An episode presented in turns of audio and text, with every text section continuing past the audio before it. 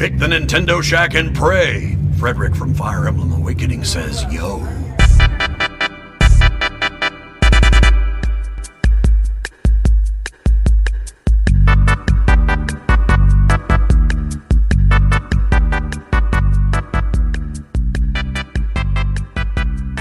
Greetings, Koopalings, and welcome back to the Nintendo Shack, the weekly Nintendo show on the PSVG podcast network.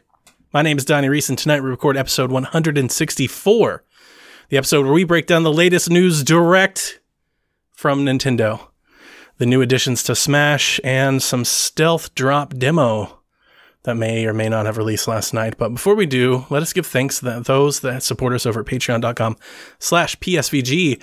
So one final time, live on air in 2020, thank you, Callow, Barry Cathcart, Josh Borboni, Chris McElfresh, Devin Tyus, Kyle Heyman, Michael Masick, The Egg Shin, Zach Bradshaw, Nick Fallhaber, Paul Calicote, Rude Days 93, Rob Emanuel, Grouchy Surge, and Ben Moxham. Hope you guys enjoyed all of your DLC goods this year. We can't wait to uh, keep doing it in 2021. I'm joined here each and every week with Rebecca and Garrett. What's up, Shaq? Hello. Hello. How are you guys? We got a lot of snow here. Yeah, We I did. It's saw that. We got awesome. a lot of it. well, it's not awesome. It's it's it's terrible to traverse through, but It's inconvenient for sure. it is inconvenient. But It's- it's, beautiful to It's see. It's beautiful if you if you just get to stay inside and look at it. yeah. which is what I've been able to do. I was off from work for the past two days. I've been able to just kind of chill out, you know, do any kind of work from home, catch up on Mhm. stuff. It's Mm. it hasn't been, it's been, a- regardless of that, has felt like a long week. Um, but it's been okay. Yeah, Cool. it always feels that way for you. Like try to get into the holidays, get into the break. Mhm. Yeah, yeah, I get that. Um, let's get into what we're up to. Probably keep it. I don't want to say somewhat brief because I, I want to talk about something for a bit, but we're gonna do Age of Calamity spoilers at the end of the show. At the end of the show, so you don't have to turn it off now. We will tell you when we're going to do it. We'll pause, we give you full warning and everything. But at the end of the show, we're going to talk a little Age of Calamity now that we've all completed at least the main campaign. Yeah. Mm-hmm. Okay. Um, I'd like to begin. I wanted to talk about Immortals Phoenix Rising. I've been playing this game for several weeks, and uh, I thought it'd be best to talk about it, I think, in depth here because of how much comparison it draws with Breath of the Wild. Are either of you planning on getting this game? Eventually, when it's like twenty bucks Okay. or something I'll, like that. I'll So, like, probably next week. wait for a sale. It. Yeah. Yeah. Something like that. It's on my radar. Okay. Um, I'm liking it quite a bit. I've been playing it, uh, I think I'm almost 15, 16 hours into it so far. And Okay. uh, it's definitely, it's a Ubisoft game. And I think Jeff always calls them like map games. I think it's like the new thing. It's, it's They're map literally game. map games. Yeah, it's a map game.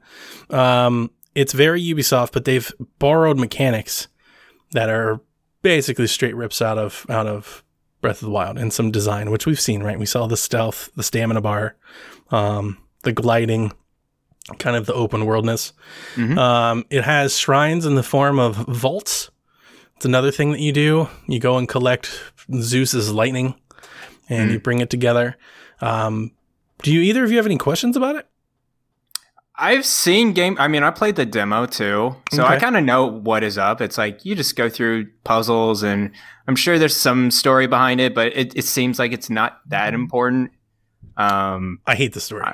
You hate the story. Yeah, I hate the story and I hate the That's what I grabbed from the demo. It's pretty It's bad. like very fourth wall breaking, yeah, uh, tongue in cheek type Way- of comedy. way too But much. in a bad way, because I I think think so. good.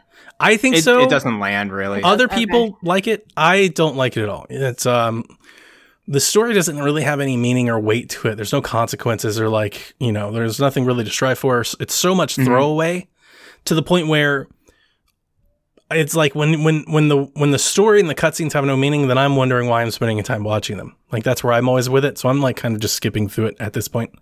Um, How's the gameplay though? Is it is it gameplay fun? is gameplay's good. That's why I keep Ah. playing it. it's though. it's solid. I hate the characters and hate the thing, but I love the gameplay. It plays like a Zelda game. It feels like it feels like you're playing a Breath of the Wild game ish, and Mm-hmm. uh, I'm here for that. Like I'm all for doing that as much as possible. So that's what I was excited about. Was Genshin Impact when I thought that was going to be like a Breath of the Wild clone. Like I want, not. I, it's not. Yeah, so I want all the Breath of the Wild clones until I get the next Breath of the Wild. And this is kind of like that. Um, there's a few differences that I think are striking that keep them from being clones or similar because I wouldn't actually say they're too similar. This is an Assassin's Right. Creed game. This is a Ubisoft game. I saw the inventory was- slots. Yeah. when I saw some gameplay, it reminded me of that. Yeah, I mean that's what it is. It's it's basically like stylized and mocked up to look like a Breath of the Wild clone, but it's really not. I mean, right. outside of the fact that you glide and collect you know, like these little shrine things, it's really not.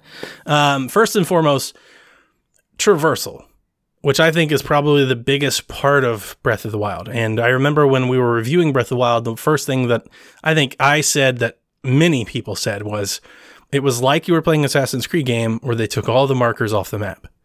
And they made you, they forced you to look and to pay attention. And it was that sense of discovery and that sense that we could all play the game and find completely different things in different areas and you could completely miss stuff Mm-hmm. because you didn't have 50,000 icons littered all Right. over the map, right? You had to go find them, physically find them. This game doesn't have that. Immortals Phoenix Rising doesn't do that. You can look in your telescope, and when you look in your telescope, if you are near anything, it'll put an icon on the map for you. And it could be like through mountains, and you don't even have to physically see. It could be like in the ground underneath you, and you could look at the ground, and you could just put a pin on the map, and it'll tell you what it is. It'll be like this is a this is a vault, that's a chest, this is an enemy. You know, it does all that for you, like Assassin's Creed, right? So you go up on high, you look down, and instead of it unveiling the map and putting the icons, they actually make you pull out your telescope and plot them yourself. But they're all there. Hmm. I think that takes mm-hmm. a lot of the exploration, the discovery, out of it um, because I'm just kind of wandering at map points at that point. I'm not really paying attention to what's going on around me because why would I? Because I know exactly where I need to go. That, that's one downside of Ubisoft games in general because there's just so many icons, and There's a I feel lot. like I feel like I need to finish a lot of them. That's that's my thing though. Like if I feel burnt out with a game because it has too many icons, like eh, I, I feel like I need to stop right now. It's just like I don't know. You just came was- off of I Age of say, Calamity. let's that save that had for later. billion- Let's save that for later for sure. I, I was thinking of Age of Calamity when I was saying but that. no, I so. get what you mean. Like, I think the sense of that can be very overwhelming. Like, there's so many places you can go, but like, how do you prioritize that? I, I, I kind of agree with what Donnie's saying. With like, it takes away from that exploration. And it's crazy because when you're on the ground and you pull your telescope and you just look forward, if you've gone up to the tower and mapped them all out like I do, then you just have an array of stuff like in front of you because Oh, wow. it layers it like over the environment that you see. And uh, so anyway, that's a big difference, and I think it's a major difference because Yeah. Breath of the Wild. You remember um, Eiji Aonuma? You know, he tried to kind of coin it as an open air game, and the whole game is really finding what's out there. And through the use of its traversal, its gliding, its towers, and all that. All right. Um, the next thing that's different are the shrines. In Immortals Phoenix Rising, you have vaults that you go and hop into, and they drop you into this little mystical galaxy world where you complete puzzles. They're not like the shrines because you don't have like the runes exactly. I felt like Breath of the Wild shrines built organically from the start of the game to the later parts of the game to basically master your runes and combat abilities. It's like a mm-hmm. training program. And like they always kind of built on top of each other, even like when you got the DLC, right? And the champions ballad and everything. Like it just kind of always progressed and got uh, more challenging. Because you don't have the runes and all the little tricks to do all those puzzles, like you have the magnesis, right? Like you've seen Mhm. that in Immortals Phoenix Rising. Yeah. It only really works on like rocks, like rocks and Oh. stone. Like you can't just anything. Hmm. Um, so it's a little different in that regard. Um, but the f- the shrines in Phoenix Rising are just kind of like tasks. They don't really feel like they're built to teach you a whole lot that you bring back with you to the world or Yeah. to master your stuff. They just kind of feel like, hey, roll this ball around until you knock it in the cup. You know, it's, It's a, a, lo- Ubisoft game, man. it's a That- lot of that. So Yeah. it's not that I don't like it. I do. Like I said, I'm still playing it. and I've been really enjoying it. One of the things that I will give Phoenix Rising a lot of kudos for uh, is the part where Rebecca rolls her eyes. It's beautiful, and it Oh, makes you bet. wonder what a Breath of the Wild could look like on a Series X or something like that, because it is so sharp and Oh, I bet. it's so the bloom lighting effect in this game is so oversaturated. It's too much. They go way too far with it. Um, but in a Zelda stylized type of game, it's really, really pretty at some spots when you're like in a field and there's like things flying around and they always have like these little, um, I don't know, like particle effects that are kind of around. It's like Fortnite kind of in a way, um, but with vegetation and stuff like that. So I've been playing it. I'm playing it on Xbox. I'm not playing it on Switch. I do not know what it looks like on Switch. I wouldn't buy it there anyway. So, but I wanted to at least give some feedback on just comparing it straight to Breath of the Wild. If you're looking for that, I do think there's something there. Um, Phoenix Rising also offers a lot more in the combat gameplay than Breath of the Wild ever ever wanted to. One, your weapons don't break. Two, instead of having the runes, you have like these special combos that you level up. Um, so like I've got this giant hammer that you can like pull out and swing, or like these spears that fly up from the ground.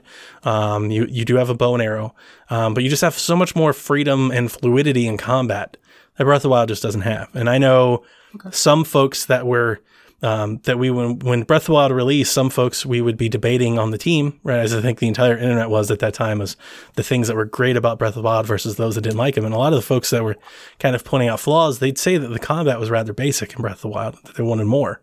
Um, especially, I think, as a lot of people are comparing to like say Horizon. Um, Phoenix Rising has a lot more on the combat, and you fight a lot more like different type of enemy types that do a lot of different stuff, like way more That's a varied. big one, I think. Yeah. That's probably better than Breath Mhm. of the Wild. they have like the Hinox clone, and then they have the they have um they have like the Lynel clone. It's like like a Minotaur. They're very similar, but then there's all kinds of other enemies that fly, that are like on the ground, that throw stuff at you. They can like hurl bo- boulders like hundreds of yards at you and stuff like that. Um, you just have a lot of different stuff. Bears, stuff roaming. Like the world just feels a little bit more populated in that regard. Um, but they still have like the mounts. You can still you know get your horse and then like ride. You can like go mount deer and stuff like that if you want to. You can ride a bear if you want to like go and try to train one. Mhm. Um, I will say the world doesn't feel as organic. Um, you don't tip. You don't necessarily come across like, or at least I haven't yet.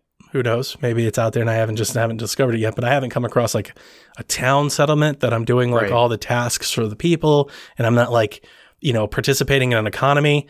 And um, which just jogged my memory. The biggest difference between these two games is the balance in the systems that Breath of the Wild have. Phoenix Rising doesn't have any of that. That's the biggest difference. Like the 100% the, the biggest difference is that special sauce that I think made Breath of the Wild special, using the forces of wind, electricity, gravity, um, not being strong enough to do something, but being able to chop a tree down, freeze it, smack it, get on it, and launch yourself across the map, or to go out and you know procure so many apples and bombs that you could go beat up something that you otherwise couldn't by yourself. That was the thing that Breath of the Wild has done that nothing has come close to doing, in my opinion. I think that's what made the game special. I feel like you're I right agree. that that was Mhm. what made people keep talking about it. It's like, oh, you know, you did this this way, but I did it that. You know, the other person did it that way. Um, Yep. You know, it was fun to talk about and realize, oh my gosh, like it almost felt like old schoolyard conversation. Yeah. You know, pre-internet. Right. Obviously, we're still having those conversations on the internet, but there was just so much variety of it that everybody was doing things a different way. I Yeah. still see videos online, just like doing the craziest stuff Yeah. in Legend Yeah. of Zelda. I saw somebody the other day jump in midair, freeze, but as they like froze, um, they slowed down like their with their bow. They Mhm. dropped a bomb and then used the bomb to blow themselves over the gate to get yeah, the it's shrine. amazing. Yeah. They do amazing things. If you ever want to Wow. get into it, just watch a speed run of it, and there's Yeah. so many tricks. So mechanics, right? Stamina, jump, climb, you know, basic sword swipe, all that's the same. Mhm. It's very Breath of the Wild. You can tell they've adapted that, but none of the underlying systems to solve shrines, to aid yourself in combat or traversal, to break, or I wouldn't say break the game. I'll say challenge the game, challenge the laws of the game. In Phoenix Rising, you just, you go out and collect whatever you find. Yep. Like you just pick it up and you bring it back and you turn it in to level up. And then you go out and collect more stuff to fight bigger stuff and then bring it back to level up. And you go out and you just, it's just that, right? Right. Um, when Breath of the Wild first came out, there's the, the shrine that's on the island in the Mhm. southeast part of the map. Yeah. Eventide? Yeah. Yeah. I Yeah. found that shrine, um, not just the Eventide shrine, the one next to it where it's like the Battle of Strength. I found that shrine very early, and uh, I went in there and I got smoked by the little guardian with the laser swords and stuff. And Mm-hmm. I farmed ore and diamonds and stuff and bought like a hundred bombs and went there and got that sword. And I did it like five hours into the game, and I thought it was the greatest thing in the world. And I thought that I had cheesed the system. I found nothing like that in Phoenix Rising yet, but at the same time, it's not bad. I don't want to just like hate on it. I am enjoying it quite a bit. Mhm. Um, skip through the cutscenes, play the Zelda game. It's good. It's good combat. It's colorful. It's Does it um does it assign level caps in certain areas? Like it's like oh you're supposed to be level whatever in in a certain area. I haven't seen that. Okay. It, Cool. I think Just you can go anywhere. Like it definitely set me off. Like once I got off the plateau, like you start in this little area. Once I got off of that, uh, it was basically like go this direction. It definitely Mhm. points you in one. It's like you should probably go here. So I did. So maybe like if I went the other way, I'd find it much harder.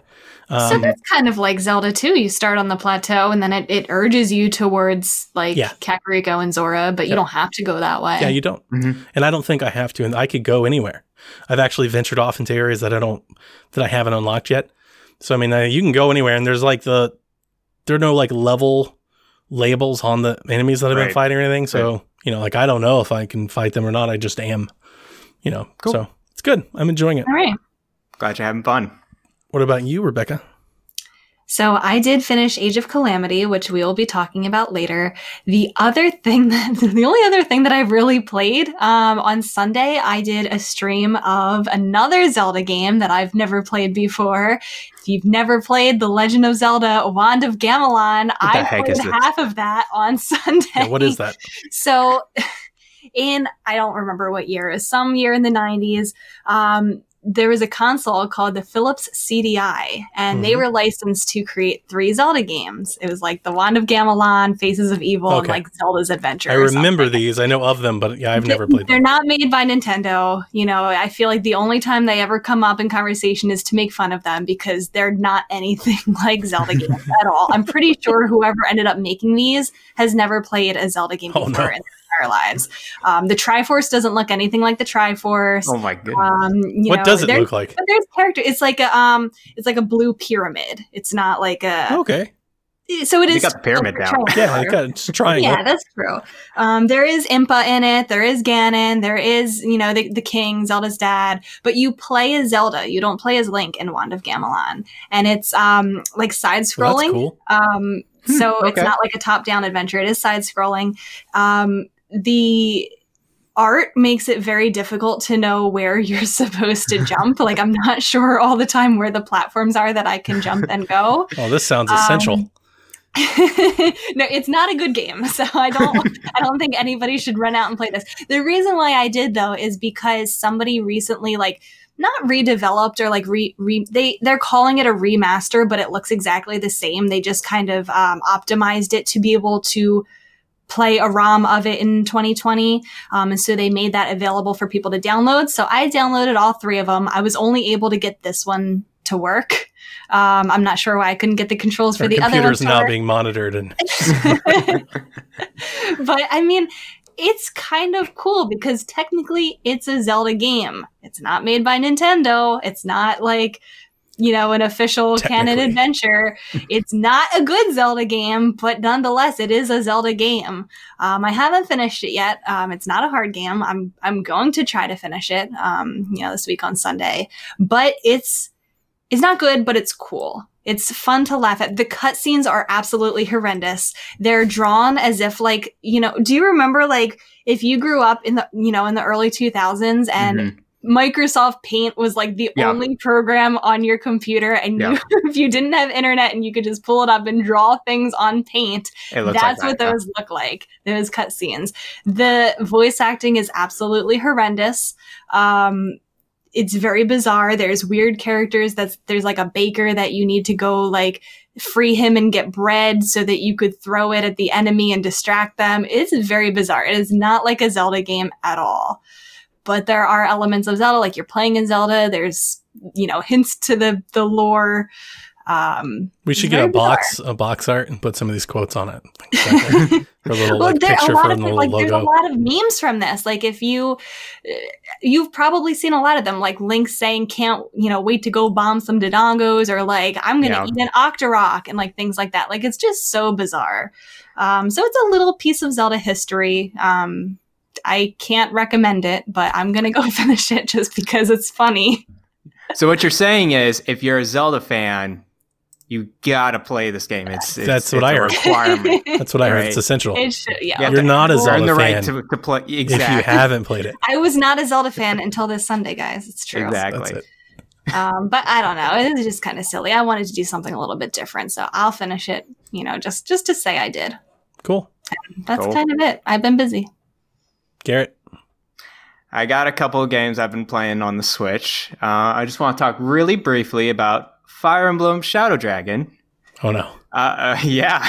Uh-oh. So that's the game that got re-released on the Switch. Is the original Fire Emblem game that came out? It didn't come out in NES. It never did, right? It was just Famicom. Not in. Um, yeah, just not here yet. Right, right. Just- boy, oh boy, I I'm glad uh, Fire Emblem is what it is today.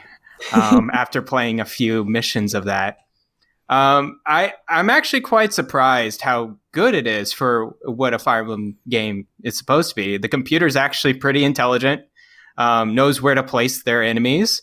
Um, it's very hard to manage, you know, these these soldiers because it's um, you don't you don't have like a pop up interface every time you highlight over a soldier.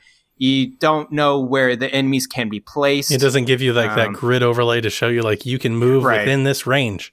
You Yeah. literally just kind of walk around. You're like, can I go here? Ah, I can. That's cool. That's exactly it. And then uh, randomly in the first mission, uh, three pirates decide to move across the ocean, and I'm like, oh, they can move across the ocean. That's that's uh interesting. So the enemies can cross oceans where I can't at all. Um, I think the one aspect that I learned um, while I was playing this game organically, uh, you need to put your important character Marth into certain houses and visit the houses and these and these people will give you tips in the game. And they'll be like oh um, that house just south of the castle it has a healer that wants to be against the enemy. Why don't you try to talk like try talking to them?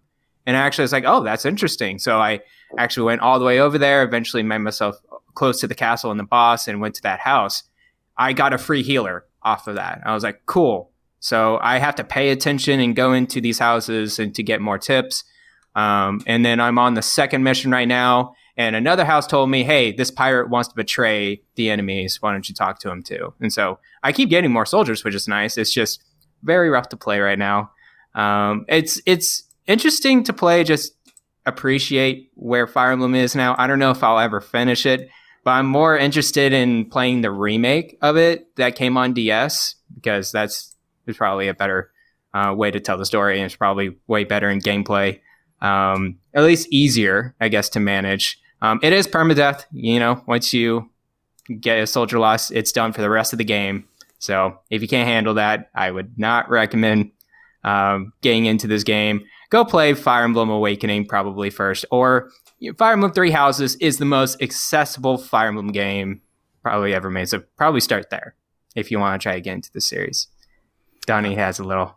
I'm I'm glad I didn't buy the collector's edition. I was feeling Yeah. left out, and everybody was taking pictures of their stuff. And I looked over at my shelf and all my games and my board game, and I was like, man, Mhm. I should probably get it. And then I downloaded the game and I played it for about 20 minutes. It's like I'm never playing this again. And I'm really glad I didn't buy that. I don't think most people that are that got the collector's edition is gonna really finish this Yeah, game. That they're even may not even play it. right. It is Yeah. so it does have save states. That's a new addition to it. And then you could change the battle speed of it as well. You can make it really fast, so you can, you can go through it pretty quickly if you want to. Um, the one issue that I heard actually, and I heard it in the sound as well. Once you kick up the battle speed, it just quickens the game itself. So even the sound effects and the music, Oh no. it, it like rushes everything. It's It's like fast on forward. fast forward. yeah, Like on basically a on fast VHS tape. Oh, Yeah, oh my pretty, pretty much. Um, yeah, it, they just basically put that in save and load states uh, in there. So Yeah, at least you can. It seems like a that. cool little piece of history, but it sounds like it's just that. It's too old for Right. me. Like I just got, I was like, wow, I'm glad Fire Emblem is not like this anymore. It's just, yeah, Yeah, we've come a long way. Yeah. definitely, definitely. So I I will- appreciate. it made me appreciate Fire Emblem. I guess that's what it was out to do. Definitely. I'll keep chugging along, see how how long I'll, I'll go. Once I but once I lose a soldier, I get very angsty. I'm just like, eh, I don't want to play anymore if I, I lose don't one. want to do that. Don't That's play why Pikmin. I didn't play Pikmin. Oh, Pikmin, no, they're dispensable. That's no, fine. you're a monster. The five little characters I actually care about, and the ones I one one is done, it's like, ugh, oh no. um. So other than that, I've been playing this this game that actually was in the indie direct, uh, called Grindstone. Yeah. Yeah, so I it was twenty five percent off. It was fifteen bucks. I'm like, you know what? This looks like a cool puzzle. People game. love that game. Um, it's it's pretty awesome. Uh, so basically, what you do is that you're this big, uh, burly man inside this this kind of you know, kind of like bejeweled, like you know, puzzle filled with monsters with different colors. Right? It's like three different colors. The objective of, of your guy is to slay as much monsters as he he wants or can. And you ca- kind of have to connect the dots, right? Initially, you have to connect the same color, and then if you connect enough monsters, a gemstone pops up into uh, that area as well. So once you're done like attacking the same color, that gemstone pops up, more monsters fill up, and then you can use that gem to change color. So you can now attack with one color. Maybe you hit that gemstone in that area, and then you could change to a different color of monsters and and use kind of like a trail like that. And so the objective is to kill as many monsters as you can in one go. Um, each arena is like kill 50 monsters or something like that. Uh, the catch is is that it once you fill up, uh, you know, once you're done attacking all the monsters and you're done with the level, you have to exit the door, and so the door unlocks and, and you have to get out of there. If you uh, keep being greedy and like keep attacking monsters, these monsters begin attacking you. So they get in. So certain monsters in the area get enraged, and once if you end on a monster that's adjacent to that attacking monster, you get attacked as well. And so you have a certain amount of life in there. And so three heart if if you attack up to three hearts to yourself, you're dead.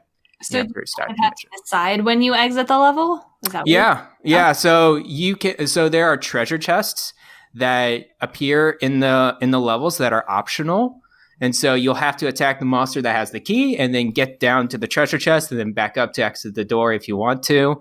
Um, but yeah, that's as far as I've gone to it. There's probably a lot more mechanics to it. I've gotten a couple items, so there's so that was basically you know the levels, and you go back to the inn, and the inn has like um, you can create items. Um, and it's, it, once you get blueprints from the levels, you can create like a shield where you know you'll defend yourself of certain attacks if you want, or you can have like I had a sword as well. We could attack monsters all around you, so it gets deeper and deeper. But I haven't gone to that level yet. But I like the art style of this game very much. Uh, have you guys, you know, you guys heard of Adventure Time? It's it's that art style. It Yep. literally is that, and it's so cool.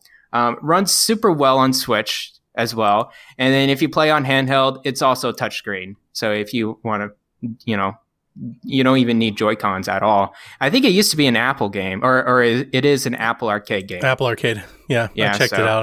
I, I puzzles like that. I've never gotten into like puzzle games like that. You know, Mm-hmm. so I didn't. I didn't give it a whole lot of time, but I was aware of it when it was announced in the direct, and I do know that it comes pretty highly rated. A lot of people really like that game. Yeah, I, I think the the coolest thing about it is you have to think about the not just which monsters you're attacking, but the way you're attacking or the way you're going through the trail because uh, there's a best option to go for to get all the monsters and connect the dots. And you know, I, I like thinking like that. It doesn't make you. It's not timed or anything, so it's it's not pressuring you at all. It's more like you can watch a TV show or listen to a podcast or whatever, and then just you know think about this game and and go through the puzzle. So I, I think it's pretty neat. You know, I'll keep I'll keep playing it. Um, I'm not and not like really involved with it, but if I ever just want to watch a show and I was like, oh, I'll just pull this out and do a couple of levels. So Cool. yeah. All right, um, let's get into this week in Nintendo, and let's start with the Indie Direct that hit. Um, we got the announcement. It was a little sooner than I think most were expecting. Kind of came out of nowhere. Like, hey, we got an Indie Direct here. Uh, Spelunky one and two will hit Switch summer 2021. So not only will we get the new game, We will get the original as well. I know a lot of people who should be excited for that one. Mm-hmm. Fist of Fluffs, Yeah. the feline fighter brawler game with like some light physics and stuff out early 2021. Very, very valet is a timed exclusive out early 2021. Tunche, the hand drawn Amazon Forest hack and slash action game. Um, I like that one. That one though looked really cool. Um, it's more my style, right? The platformer, Castle Crashers, like kind of go beat up everybody. I thought that looked pretty fun. Should be out in March. Cyber Shadow, which is from Mechanical Head Studios, published by Yacht Club, which a lot of people know that. It looks like a Shovel Knight game, um, very much in that style. Um, out January 26th, includes amiibo support. You guys remember that? I That's have a a, I have a Shovel Knight amiibo. I should Yeah. get this game. I'm just Switch. that's like the first time I heard amiibo support in game from Nintendo. I feel like in like two years. it's like, Yeah. it's been a while. Um, wow, I know uh, Age of Calamity has a little bit, but like that feels like the, the I think first- the last big one was Link's Awakening last year with the Dungeon Maker. yeah. yeah, and that Fire one wasn't Emblem good. is another one, yeah, but that's just bonuses, right? Yeah, and that, that's the same thing with Calamity, it's just bonuses. Mhm. Um, Calico, a relaxing community sim where you build a cat cafe, launched right then and there. It looks really cute. Yeah, did you try it? No, Oh, okay. but I might. Maybe I will. It looks really cute. you thought about it though. I did think about That's it. That's good. That's the marketing. If the marketing got you to think about it, if you considered it, that's pretty good. Because otherwise, it would have been on what you know, NintendoEverything.com, and no, you would have never seen it, right? Oh yeah. That's what the marketing's for. Um, Alba, a Wildlife Adventure, is out in spring 2021. I thought that looked cool. That one looks cool. I looked up a mm-hmm. YouTube video. I don't know, like that game. I have questions. If I'm not mistaken, and I I, I might be because it's been a couple days since I remember all these things. I think in that one they possess like a coconut. It has like that Mario possession where you can like possess things that are in the world. If I have that right, I don't remember this. You don't game, I'm remember? sorry. hang on, let me look it up because I don't want to. I don't want to be like completely off like that. Let's see here. Alba game. It's always good for podcasts. Wildlife On the fly search adventure. Yeah, no, I think this is it. Yeah, like she can go around and um, she can like take over. I think other things that are on the island, and you can become like like the animals and stuff. I think. I think you're thinking of something that was announced at the Game Awards. Am I? I don't know. I don't think know. I Okay, don't know. Oh, I may have that wrong. Chat. Somebody. Somebody tell me. Somebody looked it up. Let me know. Maybe I have that backwards. Um, Gnosia is a social deduction game. I know all the Mhm. people were saying Among Us type things, like a, a narrative thing. It Uh-huh. is, and it's it's really interesting because uh, it was the last Vita exclusive in Japan, and now they're porting it in English over here. I heard a lot of great things for, from this game, so Cool. I'm interested. Happy Game, psychedelic horror game, spring 2021. Um, this is the one that I considered. This was the one out of all of them. I was like, that looks awesome. I want to get that game. Here's the interesting thing about that game. It's called Happy Game. That's the name of it. Really hard to find online. Like I couldn't find the website or anything. You type in Happy Game, Happy Game Game, like Happy Game in quotes game. Like I'm like, where is it? like who makes the game? And I'm gonna have to go rewatch the thing. That's not a good title, I don't think, because how are you gonna find it? It was pretty hard to find. Um, let's see here. Super Meat Boy Forever out I next week. that out a long time ago. I think a lot of people. been around for It's like, so oh, long. It's like, wait, that's a game still. then? That's true. No, that's yeah. That, Good it's enough. been around for a while. hmm I'm still trying to like on the side see if I can look up the album. You- okay, I looked up. There was something that was very similar to it, and it, it looked the same in the same concept that you just described, called Tchia T C H I A. I think that you're right. thinking of. Yeah, I think you're right. I think you're right. Thank you for that correction because I was gonna feel bad because when I saw it, I was like, oh, that's that game. Because Tchia kind of looked cool to me too, but this also, I feel like these are the types of indie games that I say, oh my gosh, this looks really cool. I might want to get this, and then I never do. Oh, I think I always get them. I'm like, I buy them for fourteen ninety nine, and then I come on Shack, and they're like, it's not that good. Yeah. and that's usually not Like, don't buy thing. but I I love taking those chances because these are they're doing things that other you know you don't get to do, and that's why we love them. Um, Grindstone, as Garrett just said, out. That's a this is a big get. Right, I know a lot of people are excited on my Nintendo list, my feed. Um, they were excited to see that one. Sizzle Reel, we got uh, Cosmocrats. Uh, Hazel Sky, Trash Sailors, which has been around, floating around on the indie scene for a while, Finding Paradise when Finding the pass was around. The sequel to, if anyone's played To the Moon, which came out on Switch. Oh, I didn't know that. Oh. It's like I don't know if it's like counts as a sequel, but it's the same developers, and I think it's supposed to be like the next like part of it. I don't know if it's the same. interesting. I don't think it's the same characters. There's three games, so if you've played To the Moon, you will probably also like this. I haven't played it yet. It's on my my long list. I got both on Steam, so I got for like I two played To the. Moon on your. It's like a bird story or something like that. Is, does that ring a bell? I, Garrett? I played the game off your recommendation and loved it. yeah. Keep your eye on Finding Paradise then. And then uh, last thing, Rebecca, looking pretty sus over here. Oh dang! Among Us is out on Switch right then and there. It's five bucks, um, which is uh, I don't want to say interesting, but it's free to play on mobile. It's free to play on PC unless you buy it through Steam. I, I guess I'm told. Um, I don't know what you're talking about free on PC. It is five dollars on Steam. I know Uh, it's on Steam. I, I ran into this with with Elaine as well. I went to their website, and you can download the game from them. I believe for free. Okay, as a separate client, yeah. Is there okay? Um, on If mobile, I go it's- to hang on, because she did the same thing. She was asking the same thing. I went to among amongus.io, download Yeah. for free. It's like right on the front page, like play for Dot free. io, yeah. Sure, yeah, I guess then. Um, there, I would imagine there's ads on that because there are ads on uh, the mobile version that's free. Um, Mhm. There's no ads on the Switch version. I um, I would rather That's pay good. five dollars to just get rid of the ads. Sure. Um, Pay two dollars on mobile to get rid of the ads. Yeah. hmm it's exactly the same. I so I bought it on Switch. It's they copy and pasted it from Yeah. mobile to you know, and I it bought it makes twice. I bought it on Jack and Victoria's account because they play this game religiously. so Wow. popular with the kids. I told my students when you know because I saw that it uh, was releasing on Switch today, and they all have Switches, and they all cheered. It was really exciting for them. Um, there are some things that I, I wish they would tidy up with the game. Um, I know it's a small studio. It's when you're trying to join random games, it's kind of hard to do. You have to try over and over to get into a game.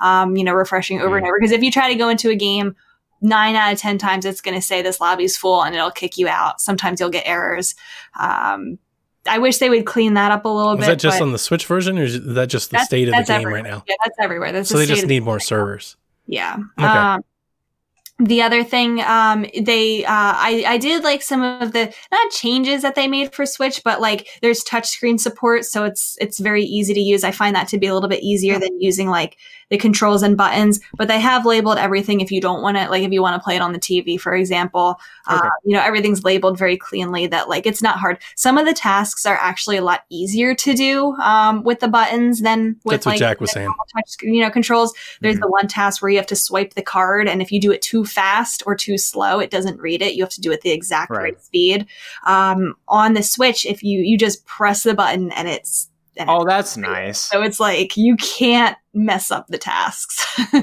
so um, it's it's kind of like a nice little um, easier way to play. Yeah. If you didn't want to use touch controls. He liked Uh, the fact that we could play on TV because then like mom could watch and like Yeah. participate Um, more than when it's just by there's- itself. Um, oh, I was gonna say um, the the one thing that I could see as being problematic for it if you're in a room with a lot. I know like I've seen people play in rooms with other people. Um, and you can't obviously you can't see each other's screen when you're playing because you would know who is the imposter or not. The vibrations are very very loud when you're Oh. doing tasks. So when I was playing, I was thinking if like if I'm in a room full of people, they would be able to hear the vibrations and know that I'm not the imposter. Mhm. That I'm like doing Gotcha. weapons, you know, every time you fire it like vrr, vrr, vrr, like Yeah. you can do that. That's not going to happen. HD Rumble, baby. And I haven't found a way to turn that off. Maybe there is. You just got to get the Hori Split Pad Pros, right? Without I guess Rumble. Can't you disable Rumble. from like the system menu? You can just turn it off. Yeah, maybe okay. So Yeah. yeah. maybe you can do that, but you know, if you didn't know to do that, like. I don't think there's a way in the game to turn it off either. Like it's it's loud. Like I get that they did it Mm. for the immersiveness, but if you're playing the immersiveness of Among Us. Yeah. that that very How many much- ice cubes are in the Joy-Con while you're playing? that's like that's Yeah, you feel the wires attaching from the left to the right screen. there is cross-platform support, so Yeah.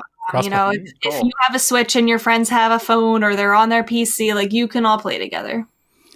I'm very surprised how it controls on the phone. I'm like, this is comfortable Yeah. to play. I've been doing touchscreen on um on on the Switch even Yeah, Well, just because it's so natural. yeah, it's it's really nice. my kids are excited. I interrupted their school. Now, I somebody asked me why I bought um bought it on Switch if I have it for free on mobile. Um, I like to still be able to use my phone while I'm playing it. If you go out of the app when you're playing it on your phone, it kicks you out of the game. I see. Now I can play my game and still text. I don't like playing games on my phone. Like Yeah, when we no, played that that night sense. together, I put it on my PC and like on my Chromebook and stuff. I was like, I don't want to do this. That's completely fair. Yeah. So, Totally makes sense. and my kids, they have their phones and they love their phones. And the moment I was like, it's on Switch, they were like, will you please buy it? Please, please, please, Yeah. please. So, And how can you beat five dollars? I mean, the developers they're they're putting out a new map. You know, we're getting a, a new map. yeah, just soon. support them. Like, that, and honestly, that that's why I bought two copies. I thought that they would want to play with each other, right? So the game share thing isn't going to work per se. So I was like, I'll just give them the 10 bucks. Like, obviously, my kids play the hell out of this game. You're gonna get that ten dollars out of it. They play What I so wish- much. I wish that they they threw like a little bone to Nintendo, gave us like exclusive little Mario hat or like something to show like, That hey, would have been cool. on Switch. I don't. Yeah. I mean, Maybe that would have been cool Thing. to play devil's advocate. You like somebody's running around, a little sus with Mario hat, stabs another person, and then you take the Mm. screenshot of it. like, slice their head open with the Mario hat on. Yeah, You know, it's like Luigi did it. he's the murderer. He's I the mean, murderer. You can do that in any situation. There's other hats in the game. Well, but it's Yeah, not but licensed. Nintendo's Borderlands. hats. right. Yes. Yeah. Right. It'd have to be like a Mario map. But even then, maybe they're like, Yeah. Let's don't know. murder everybody in Mushroom Kingdom. It'd be cool though. I like it. It's like got a celebrity deathmatch type of appeal to me. It's it's Yeah, not that'd bad. Pretty good. That's pretty fun. What if they leaned into it? It's like the new era of Smash. It's just like, hey, could you imagine that Smash commercial? Imagine me and you. I do. And then somebody just comes and stabs me. That's dark, isn't it? Like gushing everywhere. That's real dark. Yoshi's like, why? Why are you doing this? That's good. The oh, whole time it was Peach the whole time. Of course it was. She's the mastermind. Bravely Default 2 got its demo last night, Garrett. It did. I'm excited. Well, I played some of it actually today. Just a little bit, maybe like 30 minutes. Um, just a little bit of preface here. It is a time demo. It's uh, they clock you in at five hours. Once you're done with your five hours, you're done with your save. You can replay it if you want and see if you want to go faster, go through it, whatever. But it's a five hour clocked save. There, um, they say it's nearly at the beginning of the game. I know it's not the beginning of the game because they're not, you know, doing exposition or, or anything with the story. And the save does not transfer at all. I don't know if they'll do a bonus thing, if they recognize your save or whatever, but as far as I can tell, the save does not transfer to the main game. Um, so I played a little bit of it. Um, I got into a couple of battles, and the stuff that they said in the videos are true. so, yay! They they improved the battle systems. Um, they gave it a much fresher look, quality of life type of things in the battle system. So overall, I'm satisfied. I'm at the point where it's still exposing me to story, and I'm like, why are you giving me story in a demo that I cannot transfer saves over? Like, I'm I don't want to do this. I would rather just go through some battles and like It's just too much know, go- effort to like do their own custom Yeah. thing. yeah, it was literally 20 minutes of like this prince in in this kingdom and then the situation with your group and I'm like this is story. Like I will Yeah. play this in the game if I want to. So I'm more inclined to just stop Yeah. now and and just wait for the game because it's it's coming out in like 2 months. I get that. That Yeah. was kind of how I was with Calamity. Like I jumped in, I did the first map, I got a flavor of it, and I was like, I'm done. I want to wait Yeah. and just play the game. I think that's what I'm I'm gonna do with this as well. But again, everything that they said in their videos, the way they improve it, and very detailed. So go back if you want to look at that. That's what they've done. What is And- this like in your anticipation for for next year? Like how how up there is this for you? Uh, this is my next most anticipated game. Is probably in the top five most ant- anticipated games of So it's next up there. year. It's up there. Yeah. So I- generally like favorable in the demo overall. Like I really liked um, the original demo, and like e- even though it had some scaling issues and some problems there, I could see the potential um, inside the characters and the writing and also the battle systems. I just like that type of uh, feel to it. It just seems like they've just done everything better at this point um, with the battle systems and the scaling. So I'm like, this this is ready to go. I'm just ready to get into the story now and with the characters and see where this all follows through. Yeah. Yeah. Cool. Okay. Well, I mean, you don't have that long to wait. That's true. And then Persona 5 Scramble comes like right afterwards or before. I I'm gonna have a mess like in February. when we get back, we need to start like working up on a calendar, and I don't think it'll be that hard because we really don't know a whole lot, right? Yeah. Like so far, we don't. we do need to start getting some some info after the new year. Nintendo's got to start. Direct. They got to start filling in some of the gaps here because we don't really know what's going on. Right. But I got Persona Strikers to look forward to, but that's like the too. one off just off the top of my head that I'm really thinking about. and then uh super the Mario 3D World. oh, that's it. Got Mario. I got Mario, Strikers, and Scott Pilgrim. Scott Pilgrim. Yeah. Yep, be doing that too. So, got some Cool. games to play. Um, let's see here. What do we got next? Oh, uh, Doug Bowser did an interview. We were talking about him last week, right? We're like, hey, should he be out in front Oh, like yeah. Reggie was? Well, he did an interview with Polygon, and you tell me what you think about it. On the topic of Joy-Con, he said we've been working very closely with consumers, if and when they might have issues. Oh my gosh. That's whether it's a replacement or a repair. And then what I will say as we look at our repair cycles, we're always looking at what is being sent in and for what reasons and understanding that better. And without going into any details, it always gives us an opportunity to make improvements as we go forward. That was So, so- what improvements have been made, Mr. Bowser? that that was the most sure round answer I've ever like read in my If life. And when they might have issues. That's so corporate. It's That like the most corporate response ever. I read that. I'm like, no, okay, I'm done. I, I was I was almost laughing at that point. I, I did love it because he's like, um, you know, he's like, we've been working very closely. He's like, have you? Didn't you shut down the repair shop? Has been shut down like all year long.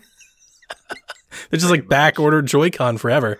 Um, if and when we get the Switch announcement, I that'll probably be the, I think the first thing I'll be looking forward. Like Yeah. the when whenever we see it, the first my eyes are going to direct right to Joy-Con. Is it removable? Can my old ones work? Is it new one? Is it a new design? Like that's exactly where I expect my eyes to go. Um, and I haven't had that many issues, really. I think I've been of of the team. I feel like I've been the least impacted by this. I've had lots of Joy-Con. I only had one that drifted, and I fixed it myself. Um, so, but it, it's definitely a problem. It's absolutely a problem. Do you guys see like in Europe, there are a bunch of different countries that are like teaming together on this lawsuit against Nintendo? Really? Yeah, like they're With all the pair- Joy-Con drift issue. yeah, they're all pairing up Oh. together to prove that Nintendo has like some, you know, false, I guess, advertising with the. So they're finally gonna have to get their act together on this. They're gonna have to address it at some point.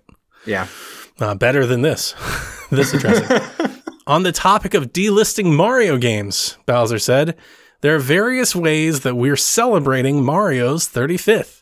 And with some of these titles, we felt it was an opportunity to release them for a limited period of time. They've done very, very well. Super Mario 3D All Stars has sold over 2.6 million units in the US alone. I love this. So clearly, consumers have been able to jump in and enjoy that. And it's not a strategy that we're looking to be going, uh, it's not a strategy we look to be using widely, but it is one we thought was very unique for the actual anniversary. That is unique of taking away a game that the rest of the people can't buy later. What do you think about that, So Rebecca? unique. They've jumped in and enjoyed it because they this is their chance to They're- do it. They're threatened. They were given an ultimatum if they didn't choose to. I, I, I think he also said something about, oh, we're we're actually emphasizing celebration. We're celebrating for the anniversary, and that means we can't celebrate all the time. We have to take it away too. That was um, that doesn't make any sense. I'm just like, what is this? the this? fact that it exists. I can't Like, even I can't even imagine trying to to talk your way out of why you're delisting a game. Right. It doesn't make that's okay. Here's my here's my answer. He was asked on the topic of Nintendo Switch Online. He talked about how there's over 100 titles in Switch Online. They continue to look to, you know, improve it and all that. And then he was asked specifically, pointedly, What about Game Pass? When Nintendo do Game Pass, here was his answer. Bowser said the company wants to offer choice and mentioned that there is, quote, over a 8.0 attach rate to every Switch unit that's sold over the last four years. So no. The No. answer's no, is what he Definitely means. not. He, what this was was a subtle flex. He goes, hey, guess what? They're buying all these games. So no, we're not going to do Game Pass. Exactly. No, okay, and I agree with you, but again, just to play the devil's advocate, I feel like it's he wouldn't be able to say anything even if they did have that in Oh, the work. Nintendo, No. Nintendo America has no Yeah. stroke. Allowed to hint at it. They have no stroke. You know what they get to do? They get to pick like limited edition colors. Like, that's, that's about the extent of the stroke that Nintendo of America has over here. And he might not even know at this point. Like maybe I'm sure maybe he would be in in the know for that kind of thing, but there's no way he would even hint at it oh, if oh, of course not. that thing is. I actually think it's a very telling answer. The answer is no. Like I like just Definitely not. Yeah. no. yeah, have zero hope that they're ever going to do that. The answer is no. He didn't say exploring the possibility or anything like that. He's like, look, the, uh, consumers are buying our game. Yeah, he was like, "Do you see how much how much we're selling?" Absolutely not. That was Absolutely basically not. the answer. yeah. Um, the Nintendo Switch Online thing was uh, pretty interesting. Um, I didn't write down the notes, but he did talk about how multiplayer seems to be Yeah. driving engagement with that. Um, I know I have like minimal engagement with Nintendo Switch Online at this point, but maybe there are people that are really enjoying it. Um, I know the numbers, I think overall are pretty good. The value is there. We talk about that every year at renewal time, just how good the value is. Like, even if you don't use it, it's still worth having. The online alone is worth having, let alone, like I always say, Mario 3 by itself is worth giving them 20 bucks a year for. Just do that. Yeah. So it's not too bad. Did you see the Switch Pro type of uh, question that was given to him? Mm, I guess not. So he, so they asked him, "Hey, what about like a re- reiteration of the hardware?" And he was basically like, "Well, we're selling a lot of units right now." Oh, yeah. I think I do remember that quote. Yeah. And he was like, to quote our other press meeting we had before, uh, we're about the midpoint of our life cycle with this console, and that's all he said. And it's like, for almost every piece of hardware they've ever made, sans the Wii U, around the midpoint of the hardware, they've recycled and released a new Right. piece of hardware. right, And it's funny that uh, I, I appreciate that the media always pushes them, especially like the investors' calls. They always give them these targeted questions. I would appreciate it more if IGN and Polygon like would add some of that to those questions. Like instead of being like, "Hey, what about a Switch Pro?" being like, "Hey." For the 3DS and the DS and the Wii and the GameCube, like you always did this little thing right about now. You gonna do it again? Like I would love to do it that way. He, he actually did it that way. Oh, in, that's in the good. Polygon question. Yeah, he's like, you know, in a lot of Nintendo hardware, you have done this in the midpoint of the console cycle. Are you going to do this for Switch? And then he went back to like, look, we're selling as much like like we the can't make enough as of we them. can. Yeah. and it was like with the with the traditional console and the light, we're just enjoying how many people are buying it in the games that are selling. And That's a good point. okay. If we don't get one, and I know I'm I'm expecting one. If we don't get one, you can probably pretty much guess that they're probably just holding off until sales soften. Yeah. Yeah. Because there's no point in disrupting a, an Apple cart that's just booming. That's exactly yeah, yeah. You're reminding me of that. He's like the mo- momentum is up now. yeah. There's no That, point that's in exactly disrupting it what at all. he's saying. Yeah. Now, if PlayStation Five and Series X have a you know have an adverse effect, now it would be time to introduce a new model. Mhm. And then uh, our last thing that we have in the news block before we get into a couple questions and talk about spoilers is the Smash Direct. hmm for Sephiroth, which I have known nothing about because I've muted because I am Yeah. the excellent Nintendo podcast host that I am. Great. What happened, Garrett? uh, I'll go through it really quickly. Uh, so first off, they showed off the Mii Fighter costumes, and so we'll just you know put the nail in the coffin right now. Uh, Tifa, Barret, and Aerith uh, and and Chocobo costumes are out, so you got more f- Final Fantasy costumes there, and then you got Geno Oh, from Super Mario RPG. Rest in peace. and all those fans are just That makes me so happy. right now. Yeah, they were praying that they didn't see that logo pop up and The it tears up. of unfathomable sadness. I, I laughed when I saw the logo. I'm like, I see it now. definitely laughed out loud. I'm very Um, to I'm be not. fair, that costume is not that bad. It looks really good. Like it's not like you know a Dude, cheap knockoff. that's just a troll at that point. it looks really good, actually. okay. Anyways, let's get into um, just a little bit of the details of the moveset of Sephiroth. He is a sword fighter. Um, he's kind of a mix of a, like a brawler and a sword fighter. Um, his main um, kind of the novelty of him, he has a winged form, and that winged form can happen when he's damaged enough. And there's like certain weird conditions too, like when the opponent has much higher, or you have much higher stock than your opponent, then the wing form won't come out as much or whatever. It's kind of spontaneous, but the wing form basically you're faster and you're stronger. And that's that's pretty much what it does. It doesn't do much more of anything other than you're stronger. Um, so other than that, I think the sword is yeah, it's a very wide reach, man. It's like if you're doing a regular battlefield, it might be like half the stage. Wow. Uh, it, it's just reaching. The issue, what I see, I see with him, he doesn't have a wide hitbox. So if you're doing like a side A and your and like a character is like you know on the lay, laying on the floor on the ground, you won't be able to hit him. The sword points just straight to the side, so you have to be be- very precise where you hit your sword at all points. Let me ask you a Um, question. Yeah, You know, um, on next gen consoles, you have the ability to pick and choose like the DLC and expansions and things that you bring into your game. Like if you don't want to play multiplayer, you don't have to play multiplayer. You can just download the demo. Is there a way of stopping Sephiroth from joining my Smash game? Like, can I just like act like he never joined? Can I just Well, not update? you bought the battle pass, right? right. Like, so can I Yeah, can I refuse it? The answer is no. So like when it pops up, can I just like no? Let's just refuse it. You, I think in the rules, I would have to check like like matches. You may be able to block characters. I'm trolling at this point. But Like, but just the stage and everything, So the music. Like, it's Can we just- that bad? You are so dramatic about Sephiroth. Like it's not that bad of a character. He's like any other sort. Like I know he's not like any other sword fighter, but like it's not that bad. Mm, right. It, It's really- it, I think it's a seminal character. Like it, it makes sense, and like it's a it very definitely makes sense. And it's like a big evil boss. It's like the last boss that you know that could It's be in Smash. He's very. Is it though? I think Yes. it is. I don't play Final Fantasy. I have never played a Final Fantasy game in my life, but I know who Sephiroth is. I knew immediately who he was. Like I know what he's like infamous for. Like he's an iconic character. I'm sorry. I'm I'm not arguing any of that. I just I was acting. I was just asking if I could elect to not join the party.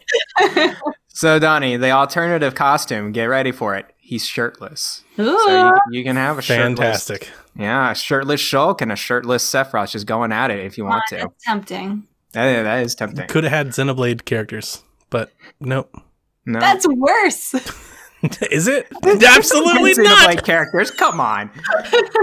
Anyways, his major smash is a supernova, and uh, other characters can get status ailments. So you can put a mushroom on them, or they're asleep, or they're dazed. You can have like stuff like that to them. The special is cool. So you know, you know, you know what the special is in Smash, Donnie?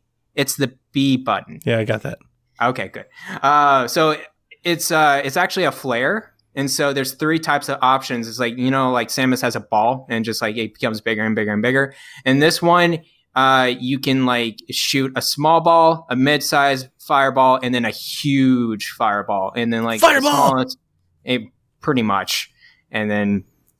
The coolest thing about the largest one, you can shoot at it, and it's it takes a while to hit them. But if you hit a character, you can do a like another hit to them or a grab and so you can immediately KO the character if you want to. So you you get them with a massive damage and like hit them, smash A to the side to the stage, and they're done if you if you got them. Or you can hold them and like throw them up. It's I think that's a really cool thing about his special. Um, and then lastly, I I think his recovery's cool.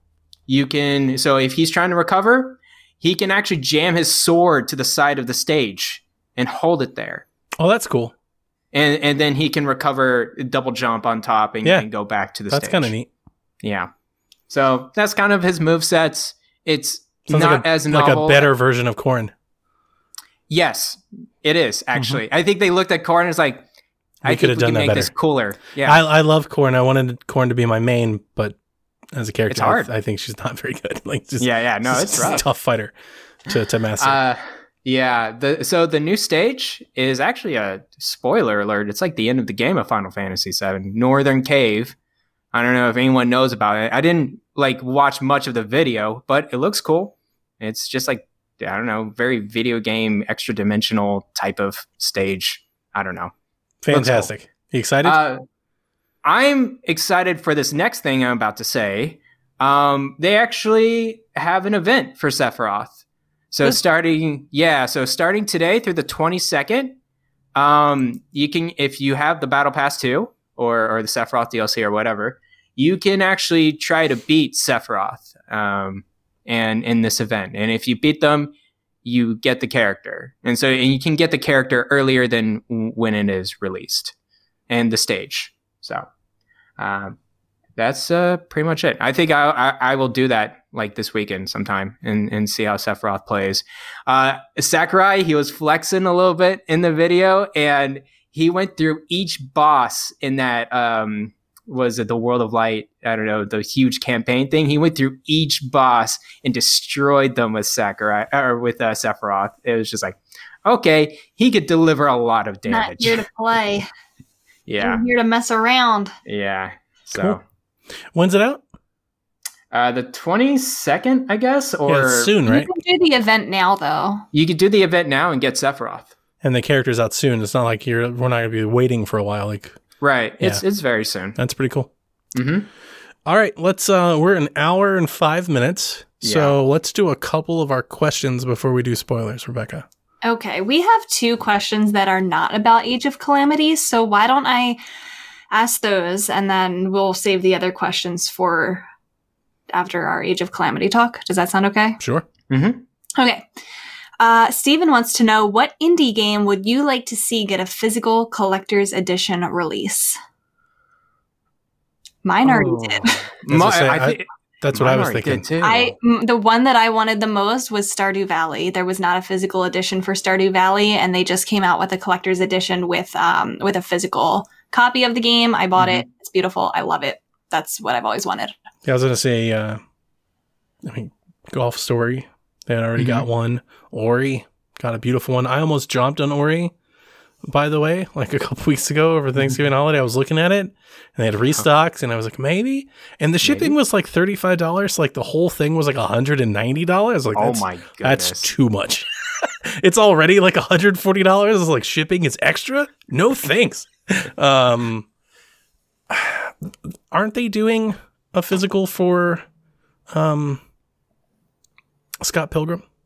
yes, they, they he said They confirmed they're working on it. it, they said yeah they're working on it, and it, it- it's more like we're working with Ubisoft on it, but we understand Ubisoft's a big company. Yeah. it was that kind of Because it's interesting. Because I was definitely going to go Xbox just for digital, like for just yeah, digital futures. But because they're going to do a physical, I think I'm going to go digital on Xbox and then wait for the physical to buy on Switch so I can have the cartridge. I just value cartridges over CDs more. right. The other one that I wanted that I just thought of um, that got a physical and a collector's edition was Undertale, and I ended up buying the the physical copy of the game, but not the collector's edition. That's good. Got it. I I had uh, a few games. Uh, Wargroove originally did not have a digital or a physical copy. Eventually got one. Really nice, uh, cool little physical collector's edition. And also Transistor is the other indie game I, I really really enjoy. I still need to get the tra- the physical edition. I know it's on Best Buy. Hades is a physical copy, doesn't it? It does not. It's just digital right now. Oh, that's interesting. So that one should definitely get one. I'm sure limited run games will probably be do, doing something like that for it. hmm I mean, I'm just very un unaware, uninformed. I don't know if uh like does Kaz- does Katana Zero have a physical copy? I think it may have. I think limited runs did do that one, or, or yeah. rare Okay. games. I wouldn't mind having one of those. No more heroes. Oh yeah. Yeah, I bought them. I bought them day they released, but I would buy them again if they had physical copies. Absolutely, I'd buy those for sure. Nice. That's my answer.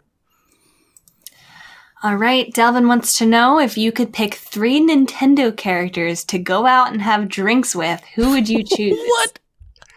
Oh my god. Um. Okay. okay. How I- do you e- how do you even answer this? I didn't even like look at this question. Hold on, I got one, and I think he would be a fun guy to talk with, Professor Oak. I'm sure he has some stories, man. Wow, I Wait, didn't I even can see that with there. you being, you know, with your whole side of research and everything, and his. I just have a few That's drinks, and like it's like, hey man, what have you done with Pokemon? What's your craziest? Do you have a Pokedex? Can I see it? exactly. Uh, I don't know. Rebecca? Like I don't know Mario characters, right? They just speak one word, right? That's what I was thinking. I was like, what is it? How does this even work? But I was thinking almost exclusively Mario characters. So, um, oh, okay. Bayonetta. Can we, does she Yeah. count? Yeah. She counts now, right? She's an in- sure. She's an Nintendo character at this point. Travis Touchdown. Okay. Does he count? Sure, sure. Okay. I mean, it's launch exclusive, right? Exclusive All of No the More Heroes Nintendo 3? characters that you want to go have drinks with aren't really Nintendo characters. I know.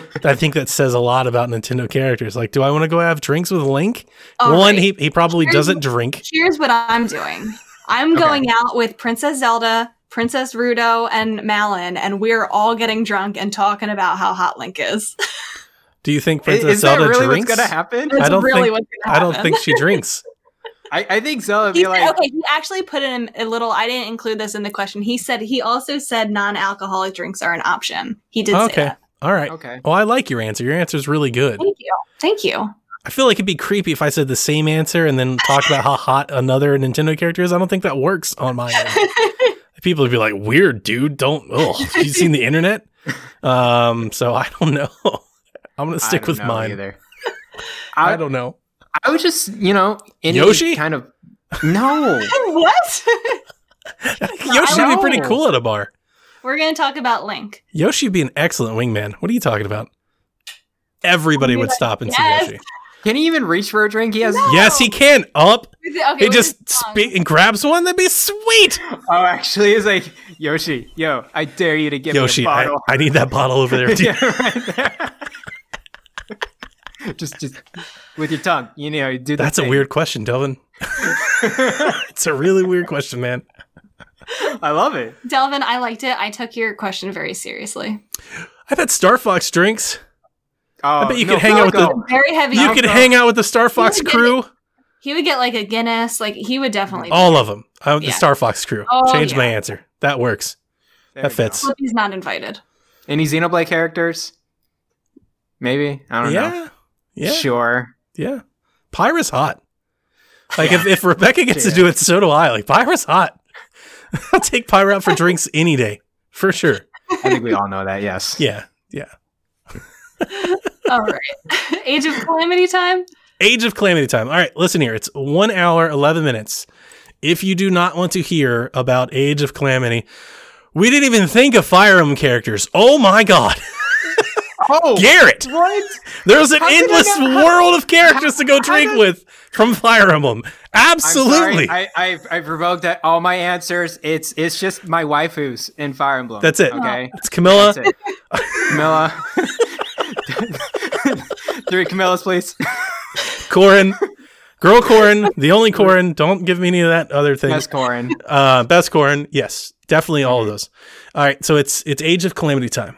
If you do not want to hear anything talked about the story or the ending or special characters or anything like that, turn off now. You've been warned. Donnie has warned you. I shouldn't have. I should have just Hmm. busted right into it and made you hate Are your we day. all? We're also talking about things post game. Sure, yeah. Sure. yeah. Spoiler talk. Making sure it's completely clear. It's all out Oh, there. Before we get into this, most important news that we forgot: Donkey Kong Country Three is coming out on Is Nintendo that- Switch Online. Is that Yeah. really? Yeah. Okay. The trilogy is done. We're finished with SNES collection. All right, we can go into spoilers. I'm glad we now. did the entire show and we didn't even reference that they added games to it. I was like, is Donnie gonna pull it? Nope, no, he's they not. they put that they put that tweet out. I was like, I'm so over this. Like, I just don't I want made, this I anymore. made my Twinfinite headline. I don't know if you saw. I said five more classic games added to Switch Online, and none of them are Earthbound. None of them are Earthbound. that was my headline. Nice. Donkey Kong Country trilogy. Let's go. Okay, it's Jericho time. Um, you Yeah. just you just finished the campaign, Rebecca. You finished it last week, so now we can finally. I think we start there. Now that we've all finished the campaign, I gave Mhm. a lot of my review impressions, but now we can go a little more in depth on it. Have any of your opinions changed at all since we talked about it? Like, how your kind of overall take from the game now? somewhat have changed, but I Hmm. wouldn't say like drastically. Um, yeah. Okay. yeah, Yeah, same thing. I, I think it was a it was a great ending, and I, and I think they pulled it off really well. It was a great presentation. Um, I would agree with sort that. It was a good ending. Yeah, sort of predictable, but I'm just like, you know what? This is a great. End- I'm I'm okay with this. They I- I definitely really am. Avengers it. It was just like Marvel's Avengers, the Zelda story.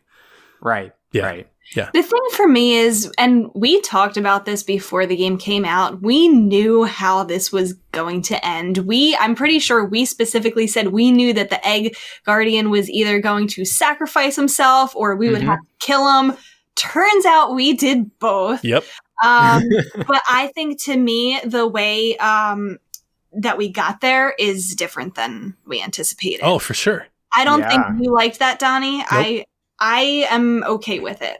I'm okay with it. Don't get me wrong. I'm okay with it. I think there's there's a difference between being okay with something like it was fine I, and I even enjoyed it. Is it what I wanted? Is it what I would have preferred or expected? No. And I think that it comes into conflict because it was sold as a prequel. But it's not. yeah. It is. It really was. But it's not, right? It's not. It's not the prequel of the story we had. It doesn't really change or add anything to the story we had at all. So it's not. It's like a standalone, it's like its own thing. I would have preferred, I thought we were expecting, and I was excited for a true prequel to see this thing that added to, expanded this universe that I fell in love with so much. The moment that you take the time travel and you cheap your way out of it, which is what I kind of consider the story, it's it's a doesn't change the fact that I think it was good. It's still a cheap attempt at kind of doing it without doing it, and I would have preferred they actually attempted to do what they told us it was. I don't think it's a cheap attempt. I mean, I I think from the beginning with these developers, they they they grew this as this is not going to be canon. I think with the Zelda storyline. I thought they said it was canon. they never used the word canon, Oh, okay. but Mhm. they, I thought they, They, definitely more- sold it like this is a prequel. They sold it like this is they ever before Zelda. either. They, they didn't sell it as a prequel. They sold it as like this timeline is before. That's Breath of the the Wild. truth, though. That's Yeah. not a lie. That's not a lie. No, no, no, for sure. It's like this is about the war in This time, but the but technically, the timeline is different. As a different timeline. It is. It's a completely I mean, separate timeline. they they didn't sell it that. They just held that back. No, because that would have majorly spoiled it. I say For cheap sure. because I think it would have been harder to write out the way that that we all expected it to be. Remember when we were leading up to it, we had long conversations of what we expected and what we were hopeful and we wanted to Yeah. see it. We Well, wanted to see the destruction and we wanted to see everybody go down and we got none of it. And I don't think they were brave enough to have an ending like that because what about all of the people who are playing this and didn't play Breath of the Wild? Fair. That's and true. that's that was what I think how they approached it. I think they weren't brave enough to do it because it's just not Nintendo. I honestly, I, I got halfway through the story and I was like, I know where this is going.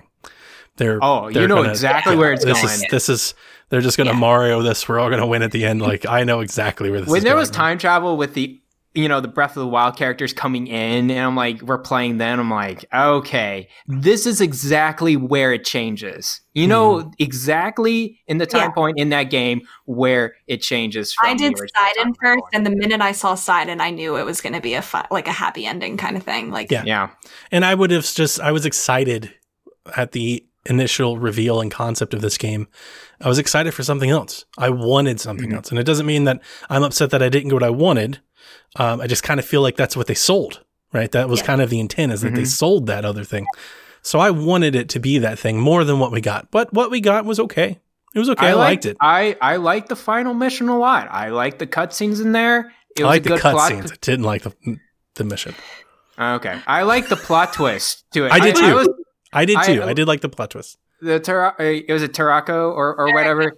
Yeah. Yeah. he he like you know you're facing him alongside with your the other bad guy. I'm like that's actually kind of epic and cool on my end, and I have some emotional weight to that character. It's like I'm gonna have to beat him. And that's kind of the It's stuff I was saying. Like, even though it wasn't what I was expecting or what I wanted, I did kind of appreciate what was happening. They, at, by the time I reached the end, I felt I had they had almost endeared myself to the story.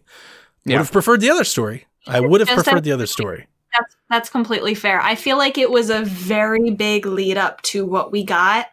Um, to me. Like it felt like a- all the chapters were like just recruiting and and going and doing, and it didn't really. Do you agree with like my spin in the wheels thing? Like that middle section feels like I don't want to say not a lot is happening because you're definitely doing stuff, but it's Right. not really essential or important. It- and then that just final tension. act is like, Yeah. here's the story.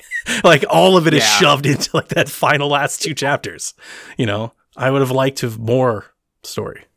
Right. Right. Yeah, no, I get that for sure. Um, I do think the ending was worth it, though. I 100% agree with you that I got so sick of fighting those Oh stupid, my gosh. the stupid Lynels. Oh my god. It's not even hard Here's a anymore. Lynel. Here's two Lynels. Oh, Here's electric four Lynel. Lynels. Here's electric Lynel. Here's fire Lynel. You have to do it all You know what the final boss is? It's a Lynel in this. Oh my god! And then like that final, I think it's the, the penultimate mission where you're like at the gates, right? And you have to fight. Is it the Hinox? And there's three Yeah. of them, and you got to keep going back. And then they respawn. and then the blood moon. It's like do it again. I was like, get the f- out of here. This is so stupid. You told about that, and I'm like, oh man, I have to go redo it again. And then I redid it again, and then it happened again. And I'm yeah. like, It hap- times. It happened again. Yeah.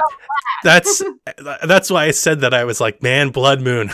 oh my god, I've never hated. They hated really blood moon wanted to so stretch much. that game, man. They I stretched don't it. know why. It felt so stretched. That was after a while. in my original review. That's why I said it felt padded and. it is. I and it's there's a difference between like padding and repetition. Like the Amuso game is repetitive by its very nature. But as long as you're introducing new elements and new reasons for what you're doing, the gameplay, even if it's repetitive, can be fun. I think if as long as you have motivation to do so. That's where I differed with Hyrule Warriors. Whereas Hyrule Warriors had like its own little different story and its different characters, and even like towards the end of the game, you were doing like Ganon and like all these other missions. It just felt so different. Whereas in this game, I was like, I don't want to fight this Hinox, this Lynel anymore. Like, um, um, who's the, um, oh god, who's the villain? The, Oh, I forgot his name. Crap. Astor. yeah, but not Astor? him. I was thinking, um, um, Master Koga.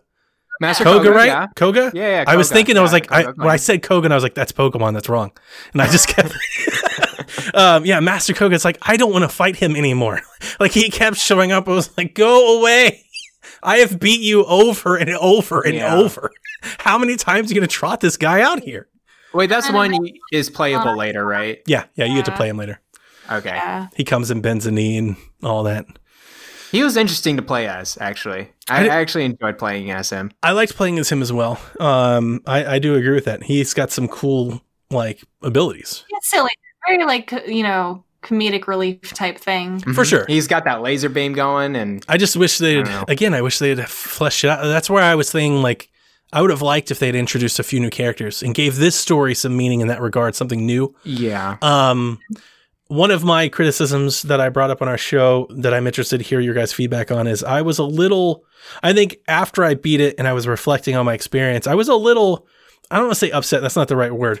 I wish they wouldn't have followed the Breath of the Wild formula so much because it felt a lot like I was uh, like almost replaying Breath of the Wild. Like you hit the map, you're doing the like the same, you know, champions. You kind of go in that order, and then you get them Mhm. back. I was like, I kind of wish some new characters, new story. Maybe didn't follow that plot Yeah. line. Maybe we didn't end at the castle. That it was just a little mixed up and felt new, like a new experience. I was okay with that, but I I wouldn't have minded some new things as well. Like, Yeah. I I- didn't. The It's- following of the Breath of the Wild. it's tricky because I understand the nostalgic pool that they were going for, and I liked that. But at the same time, it's like we've done that. Like we did that. It was always centered around the Guardians and the castle. Yeah, I wish there was a little bit more than just the guard. Like, right? We went to the champions, and then a little bit happens with the the forest. Okay, now we're gonna have to rescue the the champions from the Guardians again. I'm like, okay, we're just going back to these Guardians. Why? Like, Yeah, it's very very repetitive. I the one thing that I really liked though was the development that we got from the characters that we didn't see in Breath of the Wild. We got to see the champions a little bit Oh, more in sure. depth, For sure. Um, which is what I really wanted It was the because we didn't get Breath of the Wild. Zelda finally got her character development. We clearly see her, um, you know, as she doesn't have that confidence and she becomes, you know, that kind of commanding When leader she's up that she there on the wall. was in Breath of the Wild Oh, it's so you good. know we wanted that in breath of the wild but we didn't get that so Yeah. yeah, and she yeah she's a she's a leader now Yeah, I'm so Um, glad that happened to her because I was getting tired of it. And I was like, come on, why are you being a wuss, Zelda? Come on, just just get your power. Would have done without the revival of you know her father. I feel like that was Yeah. you know just coming like, back or whatever. I totally thought he died. Did you I, I thought he did too. yeah, I totally thought he died. I was like, that's how he dies. He's dead. That's what I wanted you to think. Well, that that little piece, right? I think it's just a butterfly effect right Yeah. there. Yeah. And it's kind of that's. I I always feel like that's kind of cheap writing. It's It just is. like a really easy device plot that you can pull out to explain anything. You know. Hey man, when time travel is in there, anything is possible. At Mhm. I wanted that darker game. That really I wanted that darker game that too. added that added to that experience that we had. I just wanted that before I before want we that went Star to Wars the next episode one. three, just like everything just going down, and I don't know. Yeah. Is it? Yeah, I would have too. I definitely would have preferred that. But I mean, people, I've seen people complaining, you know, oh, of course there's, you know, time travel and split timelines, as if that hasn't always been a staple of the Zelda series. Yeah. This isn't new. This Right. is, you are not okay with time travel or split timelines, you probably shouldn't be playing Zelda games because that's at the, the core of most Zelda games. Yeah, So, that's true. Mhm. I'm Mul- very multi-universe There's a link type of things. Yeah. between time extremely okay with that. I like you. I, I would have There's a preferred a link darker to the past. But I think maybe we were probably Between expecting worlds. too much, thinking that they were gonna like have a crushing ending where we had to all die and just doom, and it opens to the Breath of the Wild. That's we were probably. I just wanted to see Link chopped down, like ushered, I- ushered to the Shrine of Resurrection, like under No. duress. You know, yeah, no, definitely, I agree with you. I will say though that um, there was the one part in the game that I really liked. I think it, it might have been either the end of chapter six or the beginning of chapter seven. Somebody told me switch to Link for this part because I wasn't playing as Link, and I'm glad that I did. It was the part where you're you're going up like kind of the the hill there, and then you're going through the Shrine of Resurrection, and it's like Yeah. you're coming Mhm. into Breath. of I Wild. Like, actually played as Link through in that. I, I think Yeah. Playing through Link makes that experience so much better. I like, when I played the game, you remember I was telling you there was a part where I was like wanting to almost quit, and then I played that part of the game, yeah. and it, yeah, it- that, wasn't that cool? that was the part I was like, And this has totally brought me all the way Mhm. back and I'm glad you reminded me of that because it really that that's the part that kind of sucked that I couldn't talk about Mhm. with anybody. like I beat the game and I was like, oh man, this felt so great to like run back out and come down the hill again. It's like Mhm. it's all here. Let me go. Like, I want to go. is Breath of the Wild. Yeah, yeah. That, Yeah, that and you can actually go. I went to go find like the little fire where the old Yeah. man was, which I was wondering why is that there because technically that shouldn't have happened. like it was cool. It was very cool. eternal flame. That fire is always there. There you go.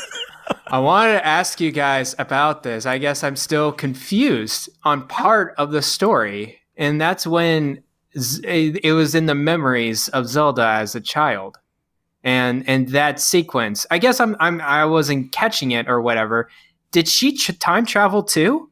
Is is okay? So what happened to her? Because it was one moment where she was talking about her mother, and then the next point that she jumped, right? She time traveled, and it's just her father there. Is is am I? that was meant to say your fa- your mother died, Yeah. Oh, really? I thought that was a time travel jump or something. Oh, No, I think I, and then the the whole point was the egg guardian kind of got her through that tough time. yeah.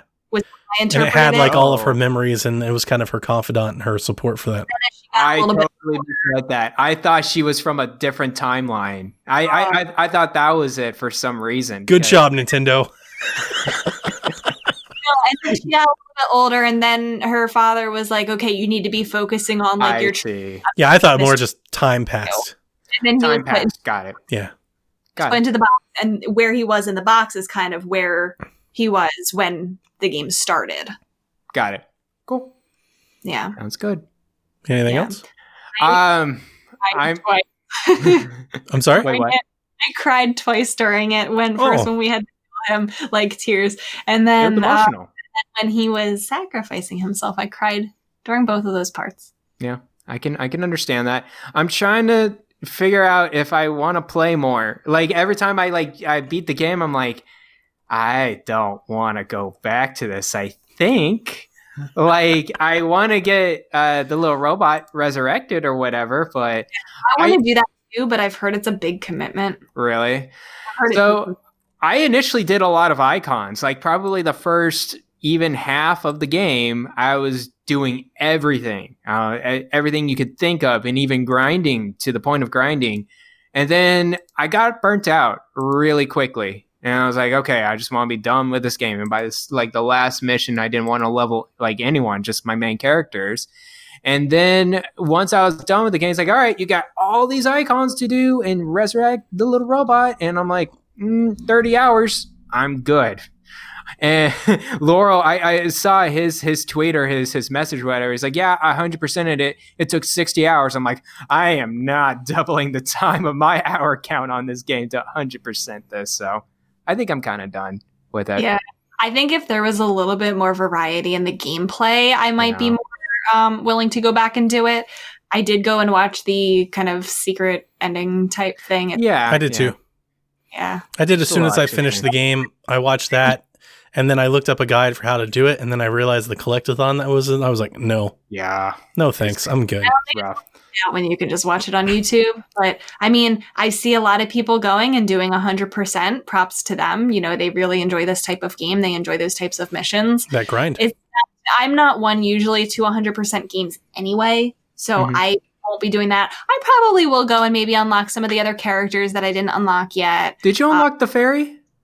I didn't. no. Oh, okay. I unlocked the wanted to- fairy, and I set out to lock unlock the Sheikah, and then I, I- did I, did one trial, and then I didn't have any more um, like material. Oh, you have to do like certain Lynels material, and yeah. stuff, and I was like, no thanks, I'm done.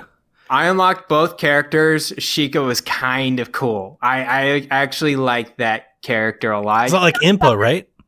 Not Impa. He's he's the monk dude. Right, but but he plays like Impa. no, like, doesn't he, have like doesn't. all the spells and stuff? No, no, no, Oh, no. okay. Oh, he's very different. I've gotten him to the point of like him summoning a shrine on top of enemies. Oh, that's And you, cool. and you hear the sound that do do do do do do do, and like you hit the ball inside the slot, and you just slam them into I the didn't shrine. enjoy playing as him. I felt like it was just very hard to handle. He, Oh. He's hard to handle, but once you get enough moves out of him, once you unlock the moves, I'm like, he's kind of powerful. That's cool. Yeah. um, Fairy was the most annoying one. I Are those the think. only two ones to unlock? Uh, yeah, You can and unlock then- Ganon and Terrako. Uh, Ganon too. Okay, I didn't know about. You can play as I didn't know- Calamity Ganon and, and Terrako. Yeah. Oh, oh. So do I guess do you have to repair him to do that? Yeah. yeah. Well, that then that might. You got to do like all the is it like fifty pieces? It's a lot of pieces around the map. And- yeah, The person I was watching on YouTube was like, "It takes a minute," and I was like, "No thanks." For somebody who was just like, "I can't believe this game is as long as it is." The thing is, like, I want to unlock it, but what am I going to do? I'm not going to keep playing it after I unlock the characters. You get to play as Exactly. Terrako. You get to go around He- and be the egg. What would I do? Like, I'm going to go replay. go- you're gonna 100 percent the game. You're gonna go gonna fight happen. more people as egg. gonna do that. So. Right. I think that's That's the I've- point. yeah. I feel like that's the level-headed response. For, for people who love this gameplay, I get it. Mhm. I, Sure. I'm not, but I got what I what I wanted out of it. Did I you did too. Guys uh, notice during the loading screens you can move Terrako around? You can yeah, so they have different icons depending on like I think whoever's kind of in your party, Yeah. right? And then yeah, you can kind of move it around. I did You not. Know, move- I did not know that. You move Terrako with the bumpers, and then Oh, you can press cool. B to jump him, and it's Yeah. kind of cute. I did not know that. Yeah. Mhm. I, I I did tell had- you yeah. on our first initial review that it reminded me of how long load times are. That was definitely one I was like, oh yeah. I forgot. So I was looking at my phone a lot. Yeah. Yeah. Yeah. So Um, I think that's really Do- all I had to say about the story. Anything else before we get into some of the questions about it? I liked it. I liked that the map was ingrained the way that it was. I liked the materials were ingrained the way that they were. Um, I thought that was cool. I wish, I wish, sorry to cut you off there because it just reminded me. I wish that there was a way to buy more like health items and I wish it wasn't like just apples because I was frequently running low on the apples and I kept Hmm. going to, like the the early levels to grind for them because I wasn't finding them naturally enough like as I was playing. oh, I okay. Take like whatever materials I found or like money like if one of those stables just sold freaking apples for Freaking me, apples. Like freaking apples. Watch my stream, like I felt like every couple missions I had to go back and grind to go get more healing Mm. items. That's interesting because I didn't. Yeah, I can't. I don't have. better at the game than I am, Were I had to heal a lot. Were you like breaking all the trees and boxes and stuff along your way? Because I found them a lot in like boxes like- and things in the corners and stuff. I found a lot of rupees. I feel like maybe I was getting unlucky and just finding a lot of Okay. rupees. I wasn't really going out of my way to smash the boxes and trees. Yeah, and Cut grass. I did them when I found them. It was random. It, it, it- it's just it, it happened often, or it, it didn't happen as much. okay. Um, I had to Oh. go back. You know what I did was I went back to the first level in Hyrule Field and Wow. just playing through that level would max out my apples. interesting. I loved the the one thing that I really appreciated was you get the upgrades kind of like on the runes and then like um, they they can start to pinpoint you to missions that have the items that you need to do things. I thought that was a really nice touch because that map is super busy and for Mhm. like the first four chapters I knew I needed stuff, but I didn't know where it was or what to do. Like until I unlocked that, I was like, I'm not doing any of that. I don't know what to do. I don't know where to go. It's like you need this. I'm like, where where is that amongst this 70 icon mess? So I just went to all the side missions, and I'm like, oh, that's a free side mission. I'll go do that. Yeah, because you were saying you were doing them all. I was doing. I was doing every. I did a single lot of them, but I didn't do them all. Definitely did them all. And then towards the end of the game, that like that final third, I didn't do any. I leveled every single character up to fifty something. I was Wow. I was around there. Yeah, Yeah, as I say, I, I had a few. I think I leveled everybody up to at least forty, but I had my party like three or four folks that were like sixty something by the time I finished. No, okay. I did a little bit differently where I just kept my favorite, you know, three or four and just kind of kept them Just went that way. recommended level. Yeah. Yeah, okay. I kept buying every so like uh I played mostly as Link. I already said that in the review. I played mostly as Link uh, on the way through. So he was the highest level. And then I would bring um early on the game I played a little bit of Zelda. I didn't really like playing as Zelda. no. I think she'd be my least favorite rings, character. yeah. Let's jump into our questions because that actually is Okay. one of our questions. Okay. Adam wants to know your favorite and least favorite character to play as. Impa's dope. Impa Like- is the best. oh Impa's my really fun to play as. That's my favorite until I unlocked Riju, and then I played Riju's the good too. as Riju. I like playing as good. Mipha. I did like playing Mi- as Mipha. Who? Who? Sorry. Who's the rock character that traveled back? What's his name? Robo. Yeah. Yeah, I played. He was in my final mission. I loved playing as him. I wanted lot. to play as Daruk more, but he's really slow. He is a slow like, man. Really slow. Yeah, that's why I didn't play as Yeah, him. Yeah, it's just like, dude, you've got to go faster. And then did you guys play King Rhoam? I Right? didn't. tried him. Oh, he's so good. Oh my gosh, he's really Because I really. didn't lock him until it was like the end of the game, and then I beat the game, and Oh, he was in my final mission. but I haven't Nice. tried yet. I didn't try him. I didn't try Teba, Which one's Bird. Teba again? the Revali counterpart. oh yeah, yeah. I didn't Oh, he's actually okay. If I actually understood his moveset a little bit more, he wa- he was pretty good. He was pretty good. I actually love the counterparts more than the original champions. It's because be for some with missions they made us at least try them. Like they Mhm. made us try Sada and they made us try Riju. So I fell in love with Riju when I played as her. They didn't force us to play as Teba. It just ended. They didn't make us play. much. I never tried them. I was It like, was a lot of side missions around him, though. That's that's the thing is it's all the extras, and I guess talking about a little bit more about missions, some of them were broken. Like it was so hard to beat some of these side missions because Yeah. of the time limits, oh yeah. and uh, some of them were like very relaxing, and then others I'm like, oh my gosh, I'm on my seventh try to figure this out, and Were you playing on like super hard? no, I was normal. Okay. Yeah, on a normal stage. I, I guess I just w- there was actually one mission in the water area that they I just always cut close. Okay. And then another mission that really aggravated me in the beginning was Zelda's new power training mission. You have to beat a thousand enemies in a time limit. And I I got to a point on the last like you know the last bit of it where I couldn't get it and then I you know you restart at a certain save point in that mission if you want to but I was so far behind that I couldn't do it and I had to restart the whole mission in order to get that done. Well, I was gonna say I kind of liked h- how forgiving the game is. Um, it didn't send you back very far if you did fail a mission. Most cases, um, and, and in a lot of cases like that, didn't it refill up your hearts in some cases too? It refills your hearts but if I can hit the time limit time limit. Yeah, that's it- where that's it's insane sometimes. So absolutely. Um, West had a similar question. Uh, your all-time favorite character plays, including secret unlocks. Did you have? I mean, I know we Not really, but my least favorite character is definitely the fairy. really- I, I don't. Yeah, she's just so big Mm. and like. She, eh, so a lot of monsters can hit her. It's so weird to move her because she's not actually moving with her legs or anything. It's, it's like a diglet, you know, just like just moving around like a hole. And I'm like, what is this? I haven't even seen gameplay of this, so I can't. That Oh, have, sh- yeah. she's Talk about it. whacked out, and like you transfer between fairies. It's like the four different fairies, and it's it's all the Oh. same character right there. Um, but No. yeah, I didn't like the monk. What I played of him, okay, um, and I didn't. I didn't like Zelda. Unfortunately, I liked Yeah. her. Her um, what was the second form that she got when she called? unwakes her pa- powers, I that that was good. But tablet Zelda, no thanks. no, I I don't hate like tablet. either, Zelda. to be honest. And then the other one, yeah, I wasn't a huge fan of the new one either, even though I thought it was an improvement. I just had I had trouble when she was floating very high. I couldn't get her to not do that. Like I felt like it was just too frustrating to play as Mhm. her.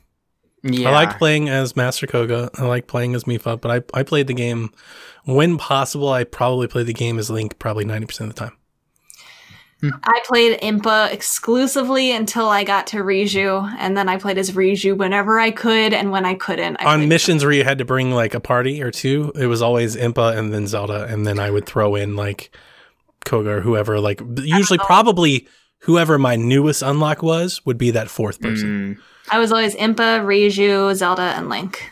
That's why I, I like the side missions. You try. I I was forced to explore the side character, so I feel like I've gotten a taste from every single side character that that I got, and then I've also leveled up the weapons and and everything like that.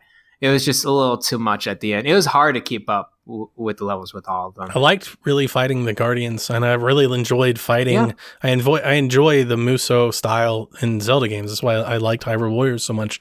And on the action combat side of this game, I enjoyed it quite a bit. Yeah, um, I felt very empowered going to fight, you know, a Hinox or or um, a Guardian. the It's like- hundredth time. Yeah, even then, it's just like, oh, you're about to get messed up. right.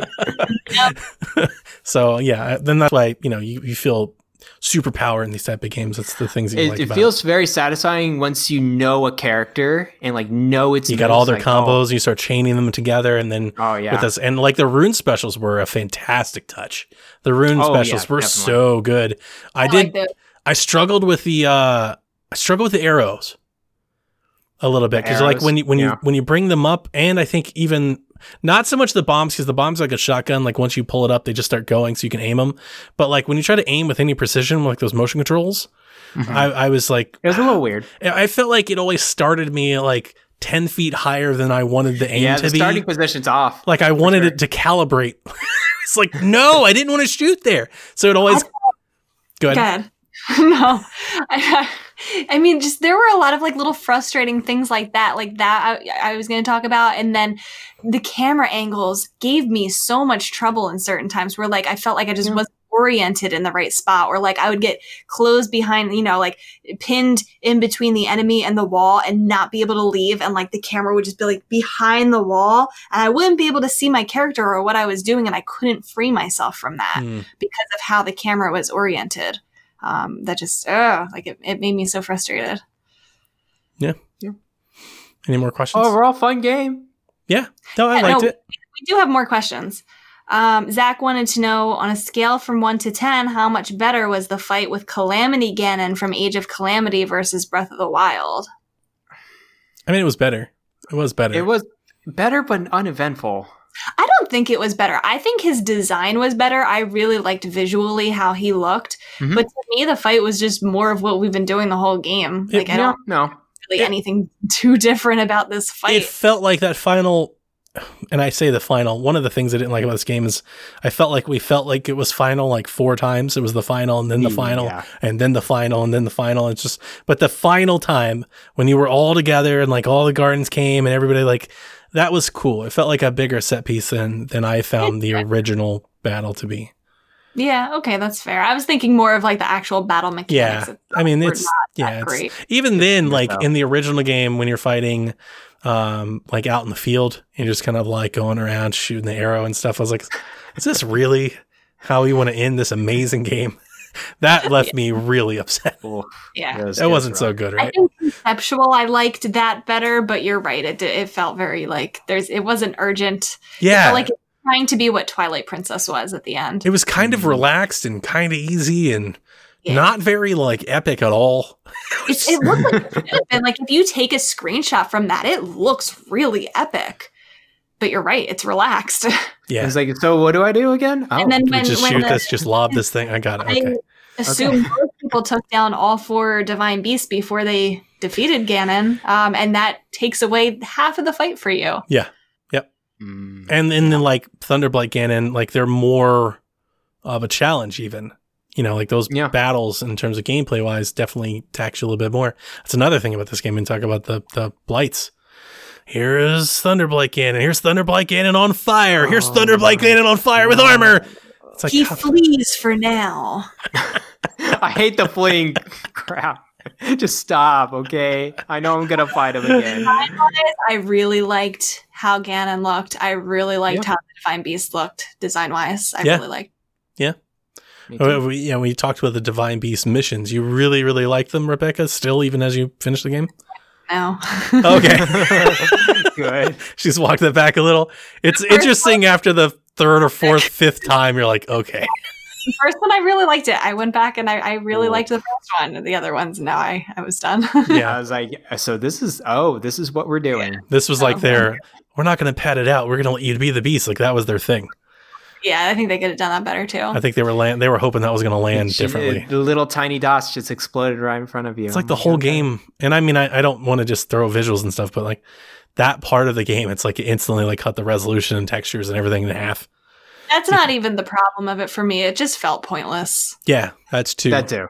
that too. But it would have been it would have been less it would have been less pointless if it looked really cool. you know, that's a part of it. It didn't like so. look really cool at all. So Ren wants to know Do you think giving the IP to Tecmo was to handle such an important story was a good idea? I'm pretty sure Nintendo told them the story that they were going to write. Yeah. Nothing gets Yeah, published about Zelda without Eiji Aonuma's signature on it. I don't think it would have mattered if it was a different developer telling the story. We wouldn't have had that dark ending in any developer case. 100%. And just to, I mean, you said about Koei Tecmo and Omega Force. I love the story of Hyrule Warriors, and that's why I prefer that Hmm. game over this game. I think what they did with the timelines and everything and weaving it all together was awesome, and it made that game. That game had so much fan service. Um, so no, I mean, I think they've shown they could. You know, like there's a s- story in a game that they've developed that was really good. How much involvement they have with it, I don't know. I guess I don't know how much involvement the like Omega Force has in these stories. Probably very little. Because yeah, very low because they do so many IPs, right? Yeah. Like so I Probably I, I could little. tell with this one it wasn't that important of a story. It's a story, but I don't think it's that important. It's if not essential. it's not essential, really. Mm-hmm. Yep. Yeah.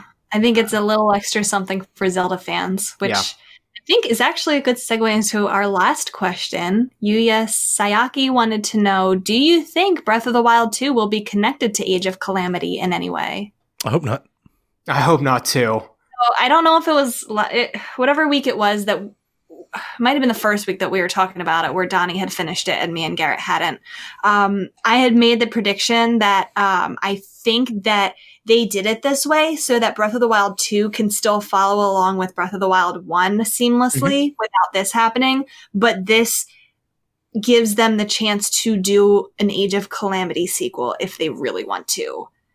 Um, I think it's going to be two separate timelines. I don't think it's going to impact it. I think it'll keep going. And now they're kind of, you know, Koei's kind of free to do another thing. If they- That's if they want more to. interesting than I think the original question about a sequel to to Age of Calamity and Age of Calamity 2 because I don't necessarily want that either. I don't think so either. Will or that I even want it, but you know, it was extremely popular. It did Sure. sell very Oh well. yeah.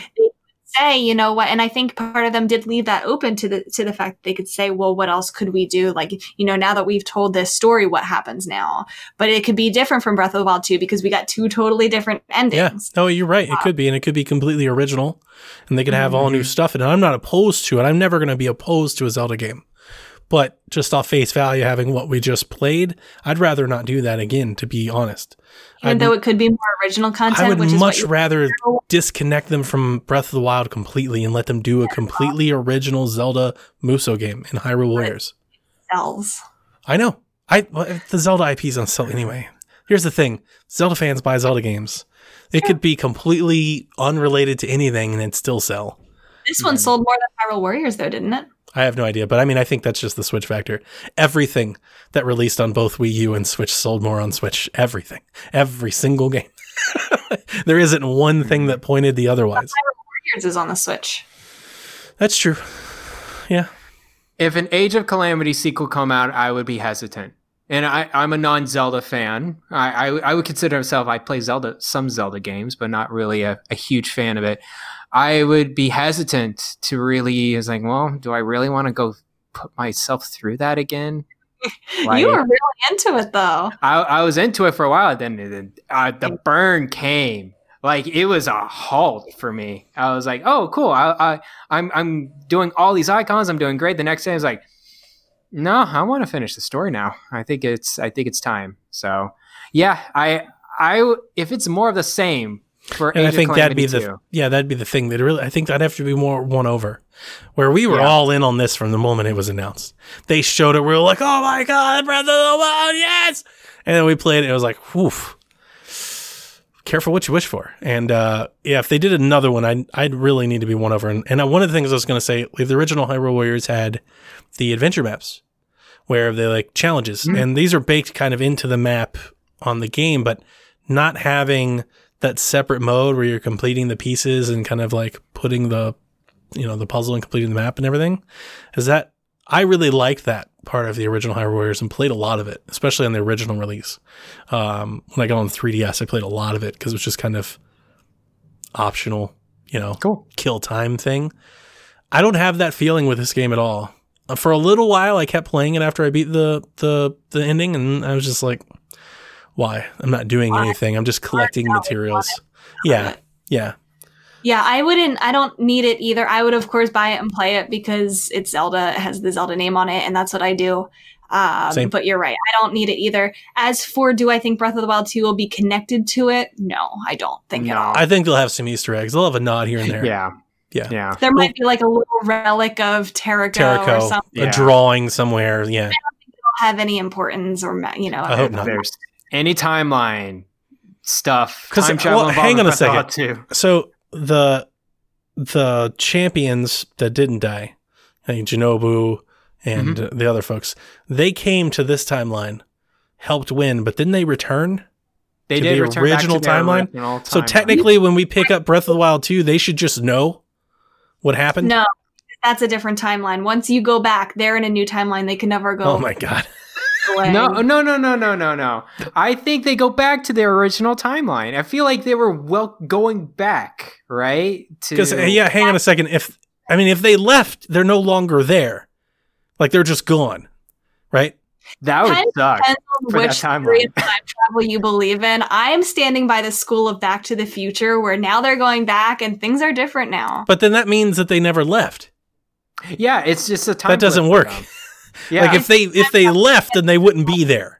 If it was a different timeline, and if they came back, then they would be coming back to their original timeline, and they would And this know Yeah, and it Terrico. depends on what school of time travel. That's weird. want. and this is why time It is time travel. is very weird. Um, no, I think in Breath of the Wild too. I mean, the champions are. I, you're, you're talking about like the new champion. Yeah, I was going to Yeah. call them like champion lights, or I'm not exactly Yeah. sure what we should call them. Um, no, I don't think they're going to have any recollection or memory of doing this. They're Well, they're not going to mention it. They're like, Yeah. I have seen the future. Because I think I've seen the the past that was gonna be the future. Right. I was like, Wild, woke up and saw it and went back. That's that's how I see it. Hmm. time travel, man. I'm, It's I'm weird. good. I I'm, I'm good. It's not my favorite. and no, I love it. It's not All my of my favorite. favorite movies and games, and I love it so I like much. when it's done well. The problem is, I, I, it's not that I think this was done poorly. I just think it was done with any, uh, without any consequence.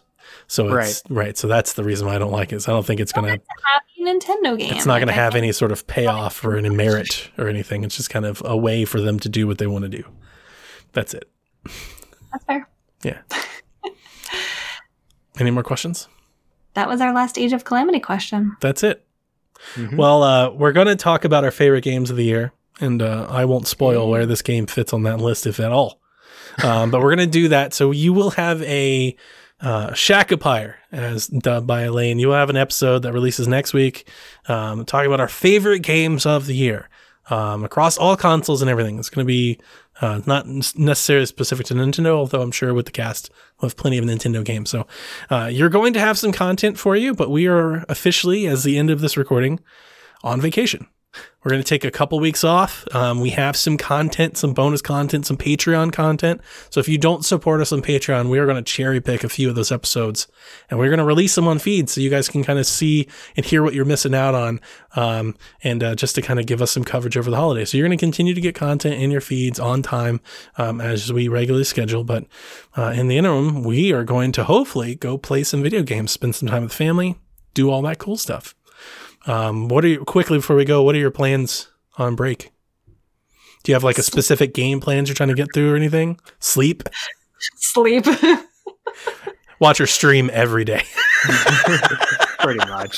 no, I haven't decided what I'm going to be playing yet. I, I haven't been streaming this week, um, but I, I got to jump because I've been I beat Age of Calamity. I have to figure out what I'm playing next. Did you finish your Christmas Town? I've I've been playing it, so I have been playing that. Did you see how little bit excited she got? She's like, oh, Yeah, she's like very. She lit up. I've been making my snowmen. They've been perfect. I've been getting my snowflakes. I've been making my little light up reindeer. Yeah, it's coming Nice. along. that's cool. Uh, I'll be playing more Yakuza and Assassin's Creed Valhalla. I'll just I'll just rotate between those two. I think I'm gonna do Fenyx Rising. I'm gonna try to jump in on some of these sales. I've seen a few things. One of the things I. I have yet to get to No More Heroes 2. I might just Mm-hmm. find some time to finally get that going too as well. Cool. All right. Well, that's going to do it. The final live Shack recording of 2020. It's been a wonderful year, Shackers. We appreciate all of your listening and sharing and interacting with the show and asking questions and all that you do for us. And uh, we wish you the merriest of Christmas and happy holidays. And we'll catch you in next year, the future. We're time traveling like Terrako. What timeline does that fit under? New Oh, Shack goodness. timeline, the Shack expanded universe. Uh, we'll catch you next year in 2021. Good night, Cooplings. Bye bye.